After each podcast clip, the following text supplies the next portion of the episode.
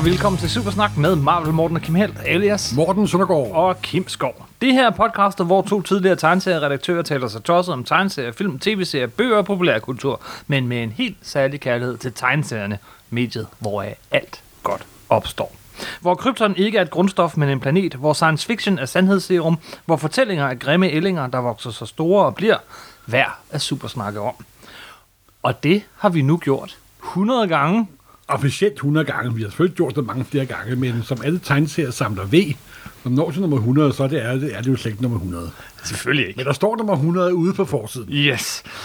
Vi har lavet 100 regulære afsnit af Supersnak, så har vi lavet en portion øh, Supersnak Ekstra, så har vi lavet en Batman julekalender, så har vi lavet 10 afsnit om dansk superhelte tegneserie historie, den mest mundrette titel i podcasthistorien, øh, og en masse løst. Og det her er afsnit nummer 100. Yeah! Hurra!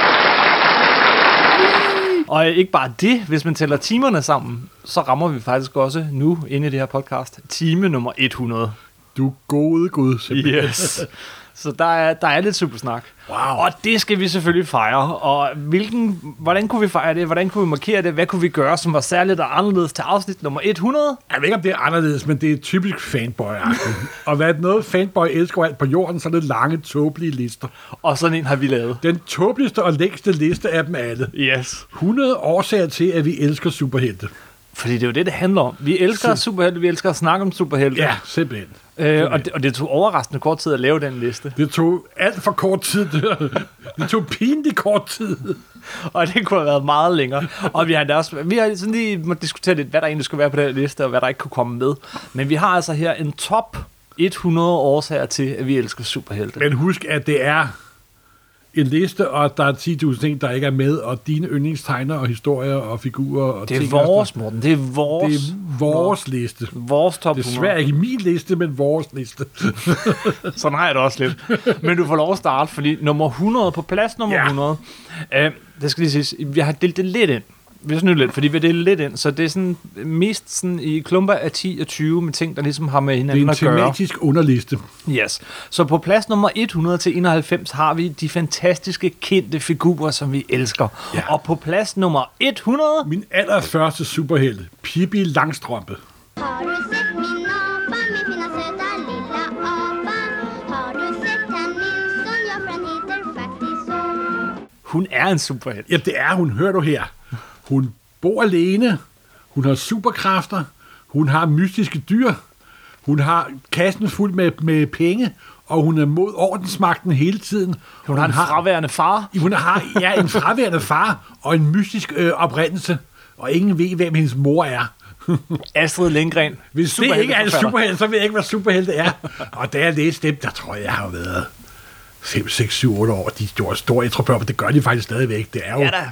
Et af verdenslitteraturens allerbedste, hvis det ikke er den, måske kun Alice in Wonderland kan komme op på siden af den som verdens bedste børnebog, simpelthen. Det, det, det, det, det er rigtig tæt på, og, og, og helt ærligt, måske den bedste kvindelige superhelt nogensinde. Jeg holder utrolig meget af Pippi Langstrømpe. Det gør jeg også, og en liv det er altså for min søn, og de er i børnehaven. Øh, altså, det er også det, det er sådan et, et, godt øh, forbillede, hvor næsten alle de her eventyrhistorier for børn er med drenge i hovedrollerne. Synes, Det er skønt, at man har en pige her, som er sejere end alle drenge. Simpelthen. På plads nummer 99, der har vi også en rigtig Morten-klassiker. Shazam, også kaldet, Den store røde ost. eller Captain Marvel. Captain Marvel. Hvorfor er han med på listen? Fordi han er jo... Ja, jeg ved ikke, hvorfor han er, men han er jo helt tilbage. Han, det var et forsøg på at lave en, su- en, lave en Superman. Og det var også Supermans på en kopi. Men det endte med at blive noget, at blive noget fuldstændig anderledes end en, superhelte, en Superman-kopi. Det endte med at blive helt sit eget. Og det bliver også sådan en lidt parodi på superhelte meget hurtigt. Var også tegnet sådan lidt funny animal stil af C.C. Beck. Mm-hmm. Og nogle forbløffende mærkelige historier. Og så også det der med, at det er jo den ultimative drengedrøm. Jeg synes, det er derfor, den skal være med på At du listen. siger et, en magisk ting, og du bliver voksen og får superkræfter, ikke? Yes. Og hvem har ikke drømt om det, når du er der som seksårig? Jeg vil ønske, jeg var voksen, slap for de tåbelige forældre og så videre. Det er ikke sidekick, øh, men det er sidekick som hovedrolle. Ja, simpelthen. Og det er fedt. Øh, på plads nummer 98, første af rigtig mange Kirby-figurer. Men ham her, han er simpelthen, der er bare noget, noget visuelt fedt over ham. Når man, man skal ikke tænke to sekunder over det, fordi så er det totalt tåbeligt, men hold kæft, hvor er han bare fed, og hvad er han med i, i mange historier, der har stadig noget mystisk og majestatisk over ham. På plads nummer 98 har vi The Silver Surfer. The Silver Surfer. Og han dukkede op første gang i Fantastic Four nummer 48, også der, hvor Galactus-trilogien startede. Men han er også født, født af 60'erne. Mm-hmm.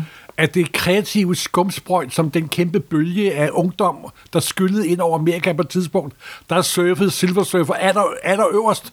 Og han var også den figur, som på nogen måde Stan Lee lidt hugget for Jack, Kirby, Ja, det gjorde han lidt, ikke? og gjorde det til, til sin egen. Han blev helt forelsket den figur. Ja, simpelthen. Og det kan jeg også godt forstå, og det var sjovt, da han så overtog figuren sammen med, med John Buscema. Så det første par numre serien, det var sådan muskelkøb i bund. Ja. Men ret hurtigt kom den her spinkle figur. Altså, øh, Buscemi's uh, Silver Surfer Run er noget af det uh, bedste. Det er, altså. og den spinkle figur dukkede op i nummer 4 der, med, hvor han kom til, til Asgard. Men det er en figur, der gik hen og blev også lige så meget stadig som Jack, som Jack Mhm. mm-hmm. Kirby, kan man sige. Og deres sidste store samarbejde var jo også på en... en, en Ja, en de lavede den her mærkelige graphic novel, Som ligesom var en genfortælling af Galactus-trilogien uden Fantastic Four. Ja, og uden noget mod Marvel-univers for øvrigt. Og den har... Det er selvfølgelig begge to, to gamle mænd, der har lavet den, men den har en lidt rå grafisk kraft over sig, og den er pludselig pløkke mulig at få fat på, for den er aldrig blevet genoptrykt. Mm. Det kan ikke have lavet han jo også sammen med, med Möbius. En- Stan Lee og Möbius ja. lavede en fantastisk Silver Surfer, ja. Parable. Hvor øh, Möbius fik så lyst til at tegne amerikanske superhelte, fordi det var på sådan noget kvappet papir, som han sagde.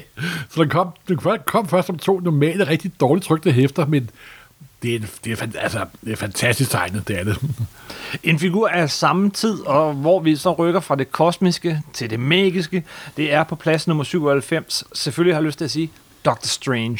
Simpelthen, og det er jo næsten lige så ko- kosmisk mind expansion. Ja, Det er jo et af de store LSD-trip. Selvom jeg vil sige, med den her figur, der er det altså det, er det tidlige Ditko Lee run, og især med, med streg under Ditko, som jeg er helt tosset med. Jamen, det var jo så Ditko synes jeg, det har over. været, så har det været sporadisk siden. Ja, men altså, Ditko tog jo figuren over og begyndte også at plotte figuren. Mm. Men jeg kan godt argumentere for, at det lange run, han havde lige før han stoppede, der kom der en kæmpe lang Dr. Strange-historie, der var på en 12-15 nummer. Det kan faktisk være en af de første graphic novels, hvis vi nu kæmper om at vinde den præmie. Men det var helt tydeligt, at Disco tog over, og Stan lige bare lavede dialog på, at han ikke anede, hvor historien bevæger sig hen. Nej. Og de der sidste øh, 10-15 numre, de skulle lave på Doctor Strange, det er et af øh, tegneseriekunstens allerstørste mesterværker. Og, Simpelthen. og det bedste Ditko nogensinde har lavet. Simpelthen. Bær, bær, bær, bær non. Bær non. Så skulle man... Øh, så på plads nummer 96 har vi en personlig favorit. Det er den figur, jeg har øh, læst længst, holdt længst. Øh, aldrig nogensinde går glip af et nummer med eller en særudgivelse, og jeg, det er bare fordi, jeg elsker den figur. Det, det, det er dæmonen simpelthen. Her kommer han, dæmonen. Helten for det ydre rum, som der stod på forsiden ja. af det første danske nummer. Og jeg kan huske, at jeg læste, han kommer sgu da ikke fra det ydre rum, men jeg er blevet snydt. Ikke, ikke, ikke engang tæt på. Nej, men øh, Daredevil er, er bare sådan en, en vidunderlig figur, som, som øh, der er noget, der er noget skønt under, over det tidlige, især Colan og, øh, og Daredevil-figur. Han har også et af de allerbedste nummer et øh, af Bill Everett og Stan Lee. Men, men, men det er selvfølgelig efter, han blev genskabt af Frank Miller, at han blev den figur, jeg er helt tosset med. Ja, der har jeg jo lidt det, at jeg... Øh, jeg holder selvfølgelig utrolig meget af Miller-runnet, og det er bestemt ikke rykket ved, det ved dens historiske vigtighed. Og det var en fantastisk nyskabelse. Men rent nostalgisk og rent sådan hjerteblodmæssigt, så er det altså Daredevil fra 25 til 41, hvor jeg, der hvor Mike Murdoch dukker op. Jamen se, der er så mange af de her figurer, som øh, vi vælger at have med på listen, fordi det er vores første kærlighed, og det er nostalgi. Men der er det vel, han skiller sig ud, synes jeg, ved, at han har haft det ene gode run efter det. Ja, det har han. Det er simpelthen det er helt vildt. Fra Frank Miller og frem har der været det ene gode forfatter tegnerpar på den serie efter det andet. Det er ligesom om, at, at, at lidt ligesom Øh, det Batman, forpligter, det forpligter. det forpligter øh, folk op sig lige. Ja, ikke? simpelthen. Altså, nu må jeg øh, skulle tage mig sammen.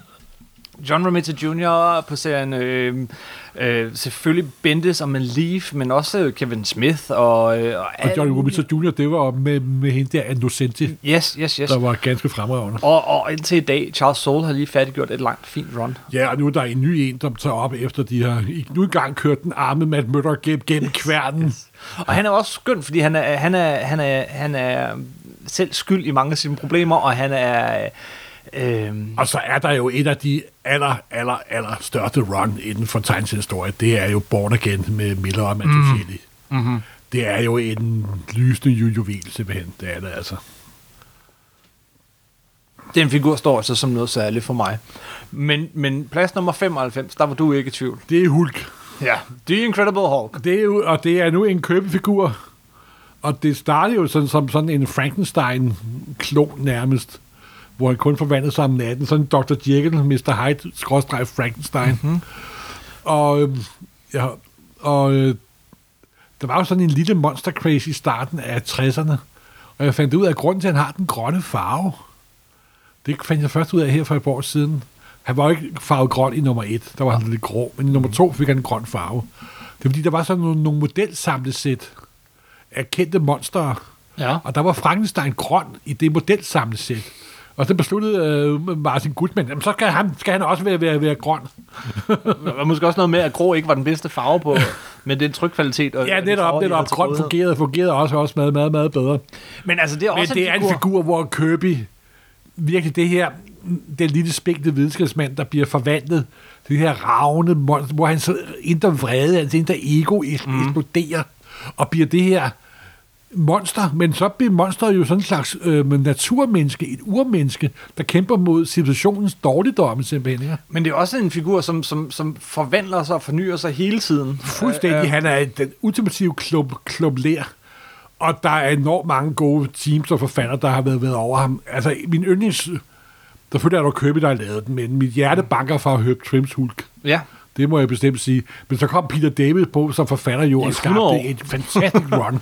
Og nu her for ganske nylig er der et nyt team, der er lavet på, og igen har vendt figuren på hovedet. Ja. Men det er sådan den ubeherskede naturs ubændighed mod civilisationen, som Hulk virkelig øh, repræsenterer simpelthen.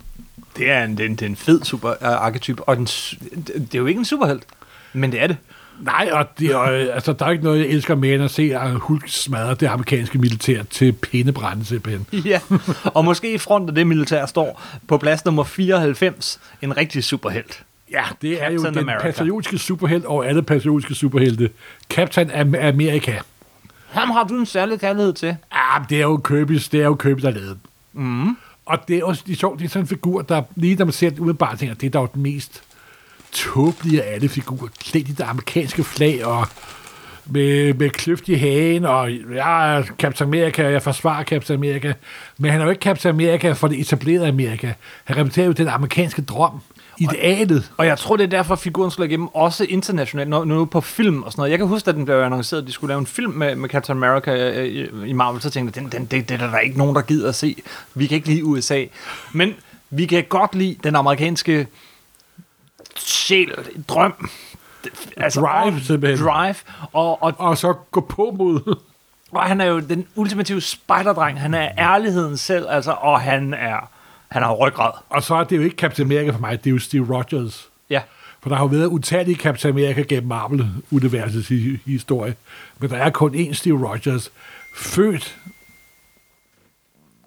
født i sådan det depressionsmørke, depressions, øh, men har idealerne, drømmen om, det kan blive bedre, men, kæmper sig gennem 2. Men, verdenskrig. Men, men Simon, jeg synes også, der er noget, der begynder at gå igen her. Vi har sådan øh, en, en, en, en dreng, og vi har en spraglet, øh, hvad hedder det, en, sådan en øh, slatten øh, forsker-type, og så har vi sådan en, han, det ved vi jo, sådan øh, tynd øh, 4F, er det ikke det, der hedder? Altså ikke hvad det? Det er de her figurer, som ikke er stærke nok, men så kommer du mener, forvandlingen. det er vores ungdom, der jeg spiller ind? begynder, jeg begynder at, hmm, Samme bank fik jeg heller ikke i skolen, vil, vil, vil jeg lige sige. Og, og samme øh, arketype, samme øh, ting, man kan sige om figuren, som forvandler sig til den store superhelt, øh, kan, jo, kan jo også lægges ind over plads nummer 93, som er den, jeg ville have haft nummer, nummer to eller et, men da vi endte på tre, Spider-Man, Peter Parker. Ja. Og der lod de jo endelig sidekitten, måske lige bortset fra Captain Marvel, så Sham blive superhelten. Ja. Ja, og det, det fede ved Spider-Man er jo, at det er den spinkle fyr, præ-teenageren, der får superkræfter. Når han så tager masken på, så bliver han voksen. Mm. Og laver voksne ting. Han redder verden, han redder byen, han redder diverse folk. Dog, dog, ikke, sin, sin, dog ikke sin onkel. Men når masken af, teenager, teenage-problemer, og det er jo det, man elsker ved Peter Parker. For hvis man er sand Spider-Man-fan, så er man næsten, næsten lige så meget, måske mere interesseret i Peter Parkers privatliv, end med hvad der sker med Spider-Man, ikke? Og det elsker vi ved Spider-Man, men ved du hvad jeg virkelig elsker ved ham som, som figur, som karakter, og som jeg synes adskiller ham fra de andre, udover de ting, du nævner, det er, at han er drevet af skyldfølelse. Og det er der mange, der er. Men han er, hvem er drevet på samme måde som Peter Ej, okay, der er ikke, der er ikke på samme måde. Der er ingen, der har sådan et år han, han, han føler aldrig, at han kan slå til. Nej. Han føler, at, at, at der er en replik i det seneste Spider-Man nummer 1, da den startede forfra her lige for nylig, at, at øh, det er ikke alle de ting, jeg gør, det er alle de ting, jeg ikke gør. Som, jeg stansede ikke tyven, jeg stansede ikke den der forbrydelse. Alting går galt, hvis jeg ikke gør det. Så han, han, han, er, Han har alverdens problemer er på sine knuder. små, små skuldre. han er en ung knudemand. Det, det, eller, det, han gør knude på sig selv. Men på nummer, plads nummer 92, og det er snart den første top 10, vi er igennem, ja, der måtte vi altså også slås. Jeg synes, det her skulle være nummer 1. Du synes, øh, du synes Ja, men han er jo måske nummer et i nu i dag i verden, men der er kun én nummer et, og det ved vi alle sammen godt. Okay, så lad på os, nummer to, der kommer Batman selvfølgelig. og det tror jeg ikke engang, vi behøver at begrunde. Ej, Batman er Batman, fordi han er Batman. Og ellers så kan man gå ud og høre 24 afsnit af Batjulekalenderen. Nej, men han er jo gået hen og blevet... Og han er jo ikke alene han Batman, han er også den, der tiltrækker alle de bedste skaber, alle de bedste tegnere. Fordi hvem vil ikke lave en Bat Batman-historie? Og igen er han en anden type end de andre figurer, vi har nævnt. Ikke? Fordi det her, det er øh, manden, mennesket, der har trænet sig selv og sin hjerne til, til, til det ypperligste. Ikke? Altså, han er en helt anden arketype end de andre, vi har hævet frem. Ja, han er det der, han har, han er individet med, med ryggrad, og så har han en masse legetøj. Men det er frem for alt hans jernvilje og hans ryggrad og hans snuhed og hans evne til at planlægge alt, der, der gør Og, og det kan du høre os gentage 24 gange i Ja, en kalender. ja. På, på plads nummer et. Og ja, jeg giver mig. Selvfølgelig er det. Up in the sky, look! It's a bird! It's a plane! It's Superman!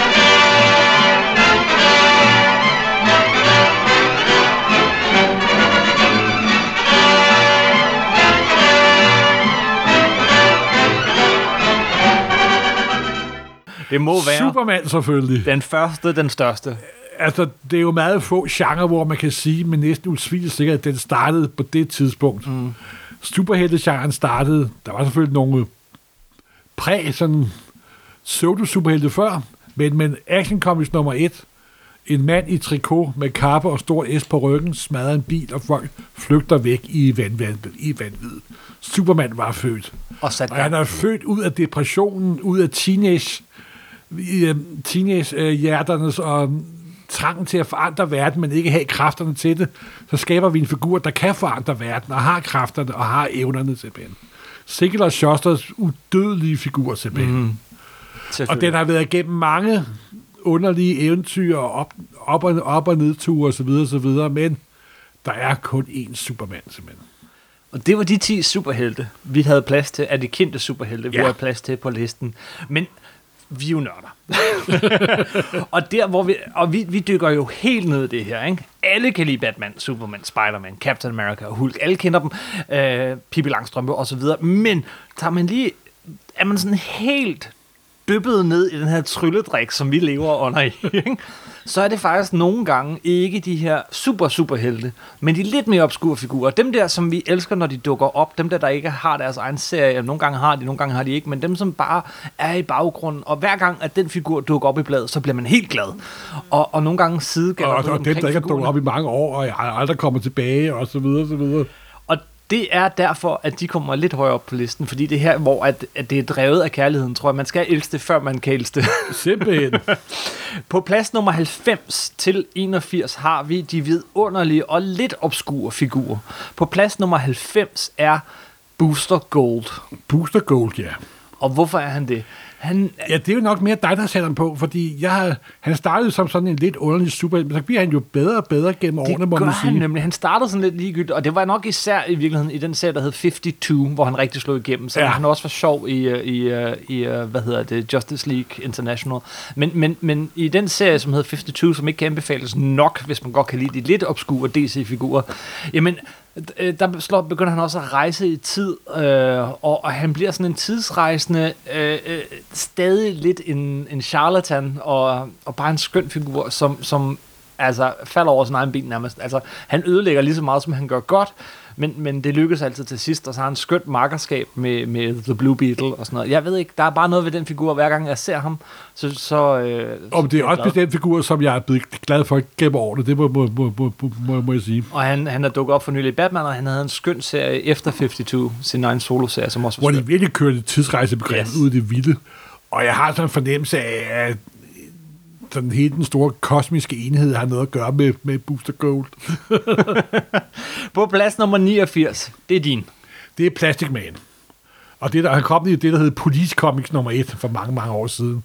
Og det, der gør Plastic Man til Plastic Man, det er jo den tegner, der hedder Jack Cole. Og han tegnede en fuld, det var sådan en forbryder, der er stikket af fra politiet og falder ned i en klump kemisk affald, og pludselig bliver han som plastik. Han kan strække sin krop og sit ansigt, Og hvornår sagde du, det her var fra? Det og det er for 40'erne. fra 40'erne. Ja. Så det er lang tid før Fantastic det, Four. det er lang, lang, lang, lang, lang tid før Mr. Fantastic. Og Plastic Man er virkelig lavet af rent plastik, Ja. og det er tegnet i sådan en cartoony-agtig stil. Det var en fantastisk Men tegner. Jack Cole er en fuldstændig fantastisk tegner, simpelthen. Der desværre havde en lidt, en lidt, sørg, en lidt sørgeligt liv, må man sige. Men hans Plastic Man er fuldstændig fantastisk, og det er en af de mest dynamiske, sjove, morsomme og anderledes superhelte, der findes overhovedet.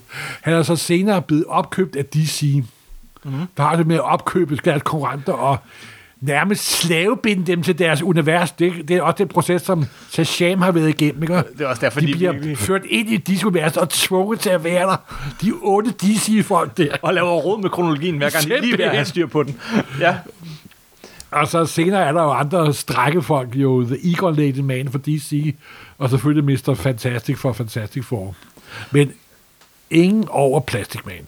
Men lidt ligesom Plastic Man, så er ham, der er på plads nummer 88, også en figur, der er dukket op senere, og der er kommet nogle udmærkede figurer, jeg bliver, øh, historier, og jeg bliver glad hver gang, jeg ser ham.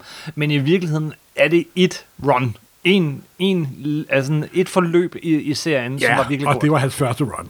Vi snakker om Deadman Dead Man. på plads nummer 88. 88. Og det var ikke Neil Adams, der skabte Dead Man. Nej. Det var Quine Infantino, og øh, var det Arnold Drake? Eller? Arnold Drake, ja. Ja. I Strange Avengers 205. Men for Strange Avengers 206 og en del nummer frem, der kom der en, en, en, en ung, meget selvsikker tegner, der hed Neil Adams, sagde, den fikser jeg, venner.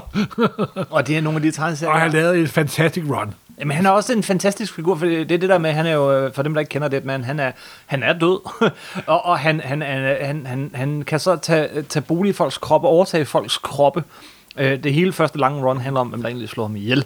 Øh, Men, men han, der, han Og, blev også og det er noget, udnyttet. der virker godt på tegneserie. Mm.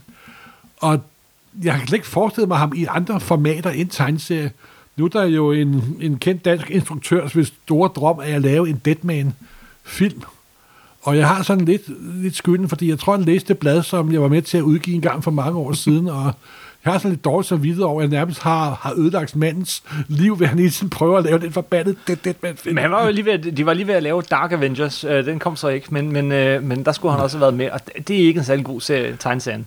Øh, Og så, altså, efter Adam, så er der jo kommet nogle andre udgaver af Deadman. Og de har været ok, men du har fuldstændig ret. Det er det første run, der er langt, langt det bedste. Ja, skal der være en anden plads, så er det faktisk den der serie, der hedder Brightest Day, der, der kørte på et tidspunkt. Der har han også en meget god rolle. Ja, men, jo. Og han dukker også op i Swamp Thing her der og sådan noget. Men, men, Ja, men, men, men det, det, ja. der med, det der med de her obskure figurer, det er, at jo, det er et definerende run, men jeg elsker, når de dukker op. Jeg bliver glad, bare de er der. Simpelthen. Hvordan øh, nummer 87, det er så din figur. Ja, det er Dr. Solar. Og nu er vi forladt DC og Marvel-universet. Endelig. Endelig. Ah, Pippi Langstrøm er jo heller ikke med i Marvel og DC-universet. Dr. Solar er nogle af de ting, der kom midt i 60'erne, da de kunne se, at DC og Marvel begyndte at lave en masse superhelte. Og så lavede de Dr. Solar, sådan en mand, der havde været udsat for et atomuheld. Mm. Meget orgi- original. Ja. Han kan lave sig om til alle mulige former for energi og opsuge energi og udsende energi og flyve rundt som en, som en foton og en lysstråle og så videre. Men hvad er det, du elsker ved den figur? Åh, det er fordi, jeg læste den dengang i 60'erne.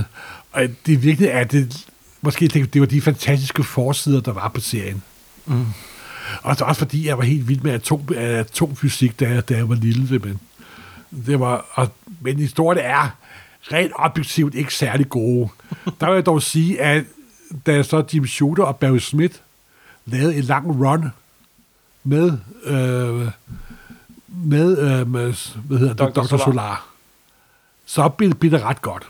Jim, Jim Shooter lavede en fantastisk run, da han overtog Valiant-universet, hvor Dr. Solar var med.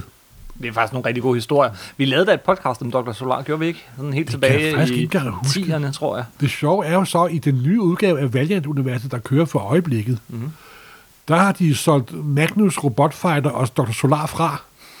Så det svarer lidt til, at man sælger DC-universet og beholder Superman og Batman. og, og putter dem over i et andet uni- øh, univers. Ja. Dr. Solar, det er meget nostalgi for mig. Meget no- no- nostalgi. På plads nummer 86 har vi en Kirby-figur, som, som jeg er helt tosset med, øh, og som er åndssvag. Men, men, One Man Army Cop. Yes. OMAC.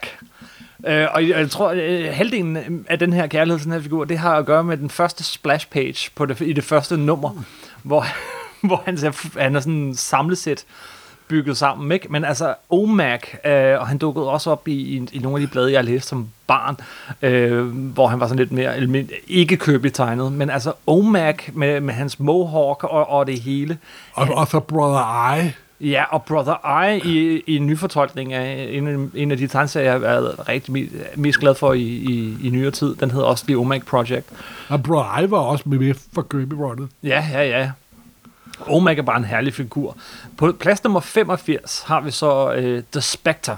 Ja, og det er jo en, jeg holder utrolig meget af. Hvem er The Spectre? Ja, det er jo en betjent, der, en benhård betjent, der er, måske bøjer loven lidt for meget, når han bekæmper forbrydere, og på et tidspunkt så er nogle gangster, der slår ham ihjel og smider ham i I en- smækklump og smider ham i havnen. Ja, levende. Så- Nej, nej, nej. Ja, levende i, i den der cementklub, ja. Ja. og så smider de ham i Ja, havnen. ja, men det er virkelig brutal. barske løjer, altså. Ja. Der var ikke noget comics code dengang. og så genopstår som en hævnende ånd i en, fan, en af de flotteste designede superkostymer, alle sådan en grøn-hvid dragt. Mm-hmm.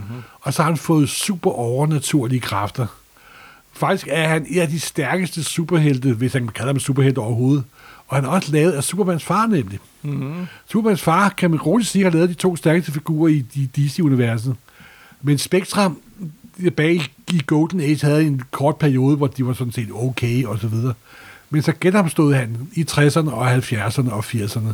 Og det er især det run, som, øh, Ostrander har lavet. som Ostrander og Mandrake lavede, der kørte over omkring 72 nummer, 75 nummer, hvor vi finder ud af, at Spectra sådan er den hævnende side af Guds vrede. Og jeg er ikke selv specielt religiøs, jeg er faktisk slet ikke religiøs overhovedet, men det er en fantastisk serie simpelthen. Og især at de to har lavet, og det er en serie, som ikke særlig mange kender særlig meget til. For mig er det en af de bedste DC-serier fra 70'erne og 80'erne overhovedet. Og jeg elsker også figuren, når han optræder hvor som helst simpelthen. Lad os lave et løfte her til lytterne. Vi vender tilbage til, vi vender tilbage til The Spectre. Jeg synes, der er masser at snakke om. Ja, jamen, jeg, jeg er også ret vild med Spectre, og han er også det, at han kan blive overtaget. Øh, Hal Jordan har været Spectre, for eksempel. Ikke? Måske ikke det bedste, men det er meget sjovt, det der med, det er sådan en slags hævende ånd, der kører fra figur til figur til figur. På plads nummer 84 har vi en rigtig, øh, næsten helt øh, utrolig obskur øh, øh, superskurk. Det er selve grundlaget i Marvel-universet. Uden ham var der ikke noget Marvel-univers. Ja, okay. Det er The Taskmaster. På plads nummer 84, The Taskmaster. Når du er Dr. Octopus, og du har en ny plan med at overtage verden, hvad er du så mest brug, brug for? Du har brug for en masse underlings, der gør, hvad du siger. så ringer du til Taskmasters Institut for dumme forbrydere med, med hjælpere. Goddag, jeg vil godt have 30 lidt, øh, dog ikke særlig intelligente øh. Jeg ved, vi sætter dem til sammen simpelthen. Han har akademiet, hvor han uddanner kan det kanonføde nærmest. Han var jo også med i, i, i, en af de her herlige Avengers øh, sideserier, der kørte på et tidspunkt, hvor han trænede superhelte, The Initiative. Ja, fordi han har jo den egenskab, han har en, hvad de kalder det, en fotografisk bevægelsehukommelse, hvis han ser nogen slås, så kan han kopiere deres kampstil med det samme. Mm. Han får ikke deres superkræfter, men han kan slås ligesom, kan, Captain, ligesom Captain America. Jeg irriterede mig altid en lille smule i Daredevil, så kom der en figur, som, som egentlig var meget interessant. Uh, Maja hed hun, uh, eller David Michael hed den, og hun var, hun var selvfølgelig døv, når nu Da- Daredevil er blind. Men hun kunne jo det samme som Taskmaster. Hun kunne også bare kopiere alle bevægelser. Det, det, det, det, det var... det irriterede mig, når nu man har Taskmaster. Øhm, på næste... Øh, jeg har lige lidt råd med computeren her, men på, øh, på plads nummer 83. 83. Hvem har vi der, morgen? Det er Karen Page. Karen Page. Og nu er vi over i det, man kan kalde bifigurerne, der ikke har superkræfter, men som der betyder enormt meget. Mm-hmm. Karen Page dukkede op første gang i Daredevil nummer 1, hvor det var Foggy Nielsen og Mac Murdochs sekre- sekretær. Og det gang havde, var hun jo lignende sådan en Brigitte Bardot-klon. Og senere blev hun jo sådan en del af den romanske øh, trekant mellem Foggy Nielsen, Matt Murdock og Karen Page, som Stan Lee jo trak ud i uendeligheder. Aha. For hvem kan trække trekanter ud i uendeligheder, det kan Stan Lee. Men så i senere i 80'erne gik hun jo hen og blev en fantastisk figur. Hun røg helt ned i skidtet og kom op igen, og hun er frem for alt jo også især en af stjernerne i Born Again, Miller og Mantuchelli. Og, hun har, og det er også en, bi, bi, en bifigur, der er vokset og vokset og vokset. Så blev hun desværre slået ihjel i Marvel-universet. Ja, det var Kevin Men hun Smith, lever jo faktisk i øh, Netflix Daredevil-serie. som nu også er død. Ja, som, men hun er ikke blevet slået ihjel, og hun bliver faktisk spillet ganske fremragende. Hun var med i den nye Punisher sæson 2. Som jeg ikke har set nu, men Den okay. er der, hvor Karen Page dukker op lige en enkelt gang. Jeg har meget, ja, men jeg har et blødt øh, punkt for Karen Page. Det må Men der er noget med de her sidefigurer, ikke? Og Man kunne også have nævnt Mary Jane eller, eller, eller nogle af de andre, men, men, Ja. men, men, men, men vores helte er ikke vores helte uden det figurgalleri, der omgiver dem. Alfred og, og øh, til Batman og, og alle de andre. Der er virkelig noget der. Men på plads nummer 82 har vi en Marvel-figur, som har berørt hele Marvel-universet, som er øh, skyld i, at øh, Bruce Banner bliver til Hulk, Simpelthen. men også har været Captain Marvel. Ikke den før omtalte Captain Marvel, men Marvel-universet. Og han har også været Bucky. Og han har været Bucky. Han har øh, reddet hele universet i, Simpelthen. øh, i øh, en Avengers-historie, som alle jo husker. Øhm, Det er Rick Jones. Rick Jones. Og så har han også været øh, sanger og været radiooperatør. Havde han AIDS på et tidspunkt, eller var det en af hans venner? Nej, i det var en af hans det var en venner. af hans venner i Peter Davids øh, Hulk-serie. Rick Jones. Hvem, hvem er han? Han er nærmest omdrejningspunktet for... Ja, han er jo, da han dukkede op første gang i, nummer, i, nummer, i, i Hulk nummer 1, så var han jo sådan en rigtig lømmet teenager, som der var totalt ligeglad med alt, og ikke havde noget, havde noget ansvar. Der var sådan lidt øh, lost youth, vild ungdom over ham og så videre. Men så får han jo det ansvar, og pludselig så har han et forhold til Bruce Banner, der bliver til Hulk, og han er eneste, der ved på det tidspunkt, at Bruce Banner og Hulk er samme person, og har et kæmpe ansvar og prøver at hjælpe ham og komme ud i fr- frygtelige problemer og så videre og så videre. Og senere bliver han sådan en integreret del af Marvel, så han dukker altid op igen. Og så bliver han jo, som du selv siger, til både til spillet sammen med Captain Marvel, og han begynder at arbejde sammen med Captain America, og på et tidspunkt, hvor Chris Goldkrigen, så Det, var, det er det ord, der lige øh, glippede lige før. ja. Ja. takket være hele Supreme Intelligence, styrer han hele universet på et tidspunkt. Og, og jeg er helt sikker på, at vi ikke har set det sidste til Rick Jones. Helt sikkert. Øh, og, og, og også, det, er bare, det er bare skønt med sådan en figur, som, som øh, er i periferien, men, men også, Og så også center er sådan en repræsentant for læseren, kan man sige. Mm. På plads nummer 81 har vi til gengæld... Øh, Ja, det er min yndlingsbifigur. det tror jeg også. Det er Who is Spider-Man? He's a criminal, that's who he is. A vigilante, a public menace. What's he doing on my front page? Mr. Jameson, your wife is on line one. She needs to know if you. Mr. Jameson, this is a page six problem. We have a page one problem. Shut up. She just needs to know if you want the chintz or the chenille in the dining room. Whichever one's cheaper. J. Jonah Jameson, redaktøren for Daily Bugle. Mm-hmm. Og han er jo en hisseprop og fuldstændig u- urimelig, skingerne sindssyg. Med et hjerte af guld. Det er netop det.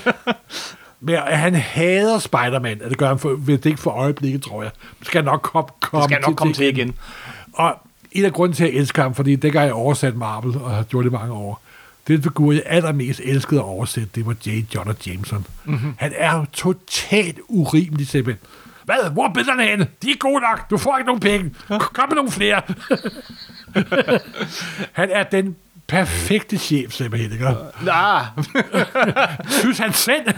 synes han selv. han er jo godhjertet af alt, ikke også? Og jeg er sikker på, at måske er det sådan, Stan når han er mest chef, som Steve Ditko skabte ham. Yes. Det kan jo godt, godt være, det er det. Men nu har vi været ved alle enerne. De, øh, de kendte figurer, de obskure figurer. Men der er også noget ved, ved, ved superhelte, som vi holder meget af, og det er teams. Hold. Det er, de laver en gruppe sammen. Yes. Og, øh, og interagerer med hinanden på alle mulige måder, kryds og tværs. På plads nummer 80 til 81 handler det om de bedste teams. Og der snakker vi altså superhelte teams. På plads nummer 80 har vi BRPD. Bureau for Research Paranormal Defense, ikke det andet? Jo, jeg mener det. det er fra Hellboy-universet. Og Hellboy-universet, så må man sige Magnola. Mm. En tegner, der startede med at lave små underlige tegninger i spillemagasiner, og ikke var særlig god til at tegne. Så begyndte han at tegne Hulk og Robert og Rocket, Rocket Raccoon og så videre. Han blev bare bedre og bedre og bedre. På et tidspunkt besluttede han selv at lave sin figur. Byrne lod ham tegne en lille sidefigur i en af sit numre af Nextman. Det var Hellboy. Og så tog han fat. Og han er en nok, næst efter Frank Miller, synes jeg, han er den tegner, der har haft større succes med at skrive selv og skabe sit eget uni- univers. Mm-hmm. Han skabte det her vidunderlige blanding af horror og suspense, skræk og superhelte med en stor klat købe oveni. Hele det her Hellboy-univers. Og det er sjovt at se, hvordan han udvikler sig. Han bliver bare bedre og bedre og bedre som tegner. Han er i stadig udviklet selv i dag, simpelthen. Hans sidste Hellboy-serie, Hellboy in Hell, er noget af det smukkeste grafiske, jeg har set meget, meget længe. Aha, og det er skide flot. Og det er, ikke, men det er også gruppen, altså det er, det er Ape Sapien og de, og de andre figurer, som, som er med på det her hold. Det er sådan nogle, nogle freaks alle sammen. Øh, de har det ikke skide godt sammen, og så blander de også alt det her, øh, altså den, den, den bevæger sig over en lang årrække. Den starter omkring, øh, hvad hedder det, øh, nazitiden, og så, så rykker den op igennem øh, årtierne op til i dag. Og, Og så er der Lovecraft over det hele. der er masser af Lovecraft. det er et fantastisk univers. Og nu vi markerer det her nummer 100 øh, så, øh, af Supersnak, så synes jeg også, jeg vil gøre den indrømmelse, at en af de få afsnit, jeg sådan virkelig, virkelig fortryder lidt, det er jo det afsnit, vi lavede om Hellboy i sin tid. Jamen, så laver vi bare, bare et nyt. Det kan være, vi skal lave et nyt, fordi jeg Kommer synes, der vi en ny, behandlede ny, det. ny, ny Hellboy-film jo.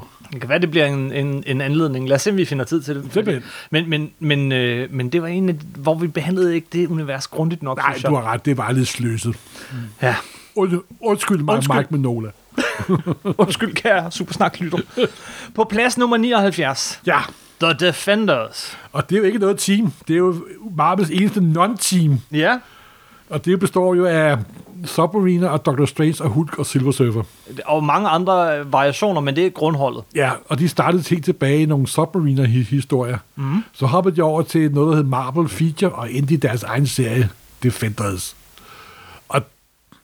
Ja, det er jo... Det er figurer, der ikke burde være på samme hold, fordi det, de Nej, intet det er jo også gøre, fordi, at det er jo sådan meget en og alle sammen, men de fungerer på en mærkelig måde. Og det startede sådan i starten af 70'erne, også der, hvor jeg begyndte at købe, købe tegneserier fast. Mm-hmm. Så det er sådan også sådan et hold, jeg har, en gruppe, jeg har fulgt hele tiden. Mm-hmm. Og det har også undergået enormt mange forandringer. Men det første store run, efter Roy Thomas var færdig med dem, det var Steve Engelhardt, der tog over. Og de er ret og tegnet af Serbo Schema Steve Engelhardt, dem har jeg stadig en stor kærlighed til. Til der kom en, der hed J.J. Mites på, der sammen med Don Prill, der ikke er verdens største tegner, men de lavede en lang række med dem, men de mest besynderlige, mærkelige, sjove historier. Der dukkede Patty Walker jo også, og Bitty Hellcat og mange andre mærkelige ting. Senere øh, blev navnet også brugt på nogle helt andre grupper. Mm-hmm. For eksempel en uh, Netflix-tv-serie. Nå ja, Gisp, ja, det havde jeg helt glemt. Så ja, og det er der også god grund til at glemme for den er ikke særlig god. Jeg har ikke noget at gøre med The Defenders. Nej, de har besulet det gode Defenders navn. På plads nummer 78, det første rigtige super superhelte team. Ikke det første team op, den står Marvel for. Men, men, men den Det er første, det første superheltegruppe. Yes, det er JSA, JSA, Som står Justice for- Society of America. Justice Society of America. Og de første mange numre, så var de arbejdet de slet ikke sammen, sad de bare og holdt møde, mm-hmm. og snakkede om de eventyr, og de har gjort Wonder Woman til sekretær. Og hun... Og, Ja. Men må jo lige komme ind på, at det var 40'erne, og de var skrevet af mænd, de historier. Mm-hmm. Det var nok ikke gået i dag, tror jeg. men det udviklede sig senere til, at de lavede begyndte at arbejde sammen og bekæmpe større forbrydelser og så videre. Og det er altså Golden Age-heltene fra DC-universet, Ja. som er samlet her. Ja, Uh, hvem er grundmedlemmerne i... Uh, ja det er jo øh, Hawkman og Flash, ham Golden Age med, Med hjelmen. med vingerne. Så er det øh, Green, Green Lantern Golden Age ud, ud, udgaven. En gang imellem dukkede Batman og Superman op, men ikke særlig, særlig, særlig, særlig meget. en anden grund til, at den skal på listen, synes jeg også er lidt mere moderne, det er Jeff Johns øh, fantastiske run på serien. Ja, og også øh, Roy Thomas, da de genoplevede den og så videre. Der er jo det, at de gamle Golden Age-figurer er blevet genoplevet siden 60'erne og, 70'erne. De dog jo op der igen, da de begynder at... De røg over på det, en jord 2 nemlig. De siger klare problemer med at flytte alle deres Golden Age-figurer over på en anden jord. Og så dukkede de op, da de mødte øh, Justice Society, øh, Justice League og, og, of America. Men de har jo eksisteret meget mere i nyere tid, end de eksisterede i gammel tid. Men der er sådan det lidt underlige nostalgisk over dem, og jeg holder, synes, det er en sjov, sjov gruppe, det må jeg sige. Det er med til at give hele det, DC-universet sådan en form for historie. Og, øh, det- Og så det- også samtidig dejligt forvirret.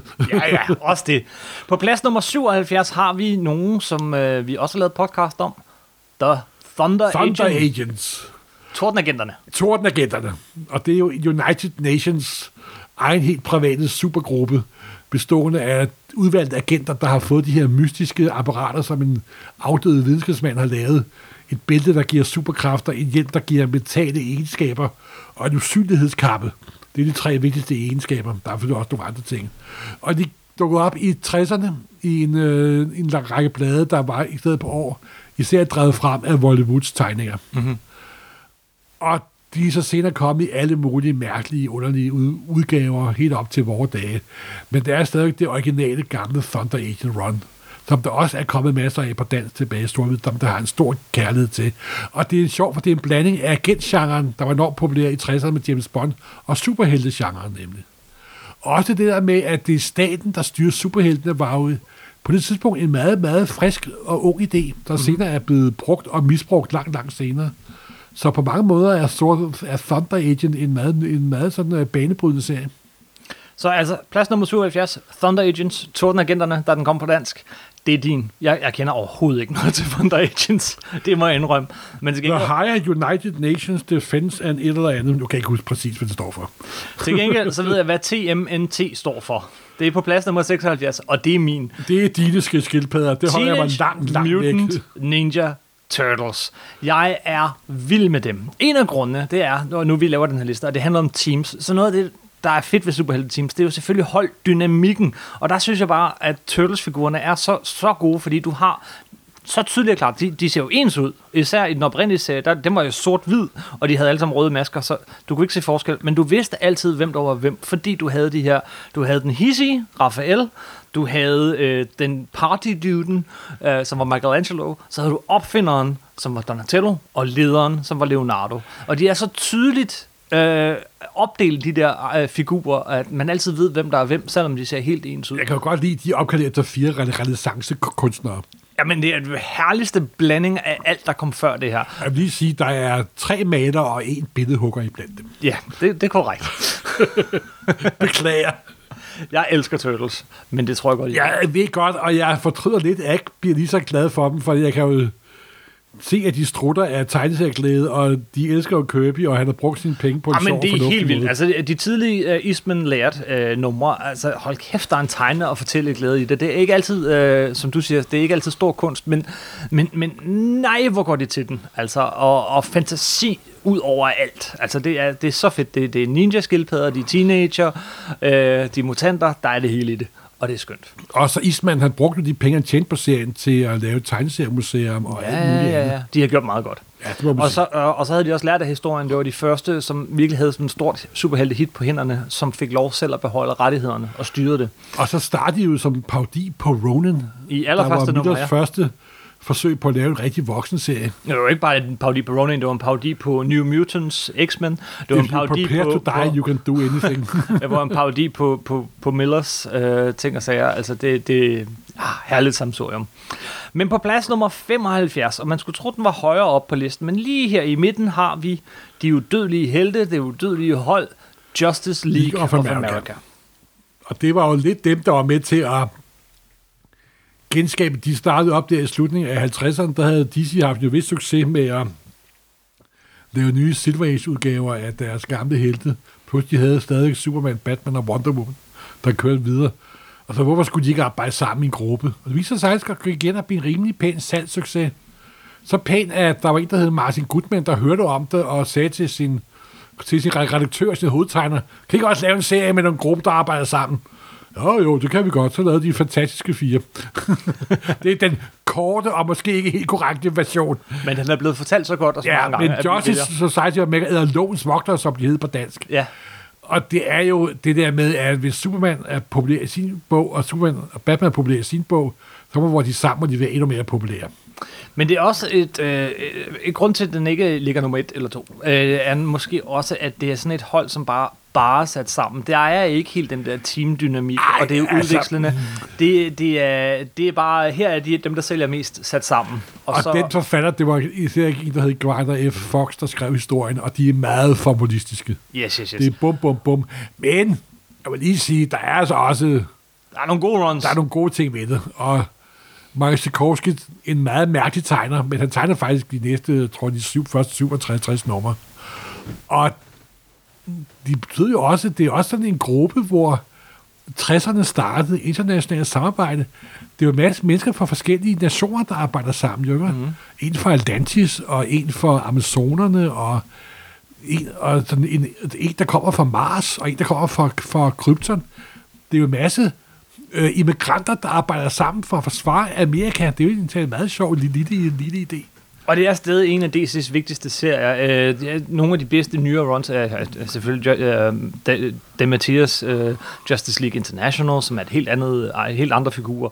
Og øh, Graham Morrisons øh, fantastiske run på serien. Og så John, øh, Jeff Johns run på den var også skide godt. Ja, den, den er jeg ikke helt så Ja, vild det, med, som du, du den er. er helt vildt vild med. Ja, er du det? Ja, det er det var faktisk. det med New 52, og hvem var de, og så dukkede Superman op, og hvem var han, og sådan noget. Jeg synes, ja, den, var, den var lidt hæmmet af, at, at det var en, en, en ny start af DC-universet, men pyt nu med det. Lad os ellers hoppe videre til plads nummer 74 på vores liste over Ja. årsager til, at vi elsker superhelte. det er The Avengers. Yes, og ja, man kunne, hvis man kalder JLA for de udødelige, så kan man kalde Avengers for de udskiftelige. Det er, det, de Avengers er dem, der nu lige er sammen på det tidspunkt af Marvels helte. Ve- Avengers, er, Ah, der er jo også sådan en fast gruppe, må man sige. der er nogen, der skal være med. Thor? Iron Man og Captain America er jo kernen. Det er de. Men det er Marvels svar på Justice League of, of America, eller Justice Society of America, eller League of Superheroes, eller hvad det nu er. Og de havde, det var lige Kirby, der lavede dem i starten, og senere blev de taget over af så Roy Thomas, der ville gjorde dem til noget nær ryggraden i Marvel-universet. og det er i hvert fald også ryggraden i det nye Marvel-univers, som der ses i biograferne. Det må man sige. Det må man sige. På plads nummer 73 har vi så Intrigernes Højborg, øh, de, de, de mærkeligste eventyr og, og, og nogle af de fedeste fortællinger. Det er X-Men. De, og de udstøttede jo, ikke? Ja, de udstødte teenager oprindeligt. Ja, og, men også de udstødte, fordi de jo lavet af to med jødisk afstamning, Stan Lee og Kirby, hvor de hedder jo ikke Stan Lee og Jack Kirby, de hedder det er jo deres borgerlige navne, ikke også? Og det er også derfor, at det er sjovt at lave af to skaber, der også skjuler sig lidt, ligesom X-Men øh, skjuler sig. Ja. Senere er det også går hen og får mad med teenageangst, og hvordan du forandrer dig under puberteten, og bliver til en mutant, og alle hader dig. Men, men det, det er jo grundpræmissen, ikke? Altså, de beskytter øh, en, en, en verden, som hader og frygter dem. Ja, og så har de været igennem mange, startet med Lee og Kirby, så kom der senere Roy Thomas og Neil Adams, der er jo nærmest defineret, hvordan Superman skulle se ud de næste 20 år. Mm-hmm. Men så kom Chris Clapper og John Byrne på, og gjorde dem super populære. Ja. Og de er stadig...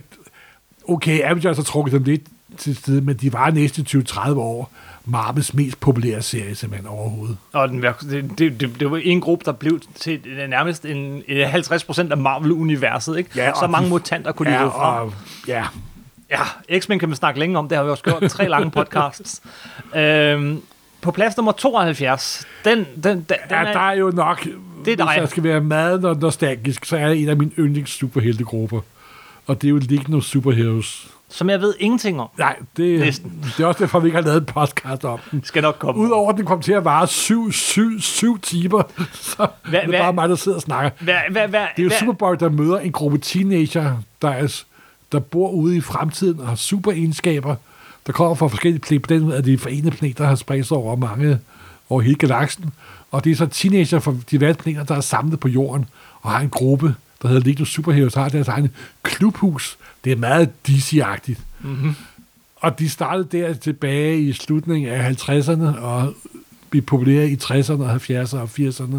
90'erne, har været gennem utallige reinkarnationer og alle mulige mærkelige størrelser og så videre. Og den er på et punkt fuldstændig totalt hjernedød, tåbelig og fuldstændig super fascinerende og så videre. Der er der, hvor Shooter sammen med Kurt Swan lavede noget til allerførste arbejde, da han var 13-14 år, år gammel. Med nogle fantastiske figurer, der bliver brugt den, den, den, den dag i dag. Men det er sådan, det er også her, de, de gruppe, der opstod den første sådan rigtig underfandom af. Øh, det opstod via den brev, brevkast, der var bag Enigma Superheroes. Og det, det er sådan noget, mm, man skal vende sig til dem. Jeg, jeg, hver anden gang, vi snakker om, hvad vi skal lave uh, Supersnak om næste gang, så siger Morten, Legion of Superheroes, og så siger jeg, ah. Men du skal nok få lov. Vi laver, vi laver en Legion of Superheroes på et tidspunkt, og så må du fortælle mig, hvem det er. Og, men, men hvorfor er det, at du elsker dem så meget? Men det er fordi, jeg læste dem, da de kom i- på danske Superboy, de hed Rummets Helte. Jeg var helt vild med dem dengang, simpelthen. Også fordi det er sådan, ej, tænk, hvis jeg med, sammen med andre mine supervenner kunne, sådan, kunne redde verden og så videre. Og, men det er sådan en rigtig spider-dreng-serie. Yes. Og med spiderpiger også bestemt. Der kom der jo andre typer historier til i sådan 80'erne og 90'erne, og den har der bestemt haft sine op- og, og, op- og nedture. Men det er en meget stor fan, fan, fan favorit, det er det virkelig. Det er sådan, Og så er der et utal af figurer, simpelthen. yes. Og så, det, det- er sådan lidt DC-universet Star Trek, ikke? Fordi den har sin egen Jo, øh, jamen, det er faktisk meget, jo, det, det er sgu meget godt, godt set. Jo, det er det, er det faktisk. Det er sådan... Øh, Det er meget nørdet. meget nørdet. Der er nogen, der elsker dem overalt på jorden, og de fleste er sådan lidt uforstående. Hvad er det for noget, jeg holder væk? Og de kører heller ikke for øjeblikket, men de kommer altid tilbage. Selvfølgelig gør de det. De ejer jo en EP. Okay. Plads nummer 71. Den vigtigste, øh, det vigtigste superhelte-team og bedste superhelte-team af dem alle sammen, det er... The Fantastic Four, starring Reed Richards, Sue Richards, Johnny Storm, Ben Grimm. Reed Richards with his power to stretch. The Thing with the strength of a thousand men. Johnny, Flame On, Torch, The Fantastic Four, united in their fight against interplanetary evil. Fantastic!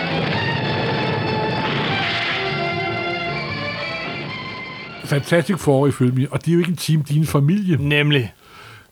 Og det er jo fordi, at okay, Marvel startede selvfølgelig tilbage i 39 med Timely Comics og så videre. Men det rigtige officielle start på Marvel-verset, det var jo Fantastic Four nummer et. Mm-hmm. Hvor Stan Lee og Kirby lavede kimen til det vidunderlige træ, de så, der voksede frem. Det er det bedste ar- samarbejde, de to nogensinde har haft. Selvfølgelig er det det. Selvfølgelig er det det. Fantastic Four på plads nummer 71. Ja, simpelthen. Og der, er- det er jo en serie, der har kastet utallige figurer af sig. Silver Surfer, Galactus, Inhumans, Grey Skull. Det er selve den kreative brønd, hvorfra alle Marvel-figurer flyder simpelthen. Det var så altså plads nummer 80 til 71, de bedste teams. Men plads nummer 70 til 61 hedder også de bedste teams. Ja, og det er jo de bedste skaberteams. Nemlig. Og på plads nummer 70 har vi Len Wein og Bernie Wrightson. Ja, og vi starter med forfatteren og så tegneren. Det gør man altid i amerikanske uh, supertegnserier. Altid forfatter, så tegner. Yes. Og de har jo skabt, måske ikke så mange ting sammen, men de har skabt en helt meget speciel ting for mig. Mm-hmm. De har skabt de 10 numre af Swamp Thing, plus det lille nummer 0, der kom i House of, of Secret. Og det er, den kom i starten af 70'erne, og for mig er det stadig en af de allerbedste run, der nogensinde er lavet på en tegneserie overhovedet, hvor de lever de 10 numre. Det er svampeuhyre. De lever alle klassiske monsterting igennem i det af de 10 numre der. Ja. Og især nummer syv, hvor de møder Bat- Batman med de længste ører nogensinde. simpelthen. Og det står altid lidt i skyggen af det der Alan Moore uh, run på Swamp Thing, men, Jo, men det er også, helt, faktisk helt, også helt fantastisk run, men det er meget to helt forskellige ting. Yes. Fordi det der øh, Bernie Wrightson, det er jo sådan en super driver af stemning og gotik og undergang og død og fordærv. Og Bernie Wrightson er jo desværre en tegner, som tegnede virkelig utroligt smukt i karriere. Han tegnede de 10 numre af Swamp Thing, gik over og lavede en, en række små korte historier for Warner Bros. i et sort hæfte. Øh, sådan, øh, i, nogle af dem baseret på, på Edgar Allan Poe og Lovecraft. Mm-hmm.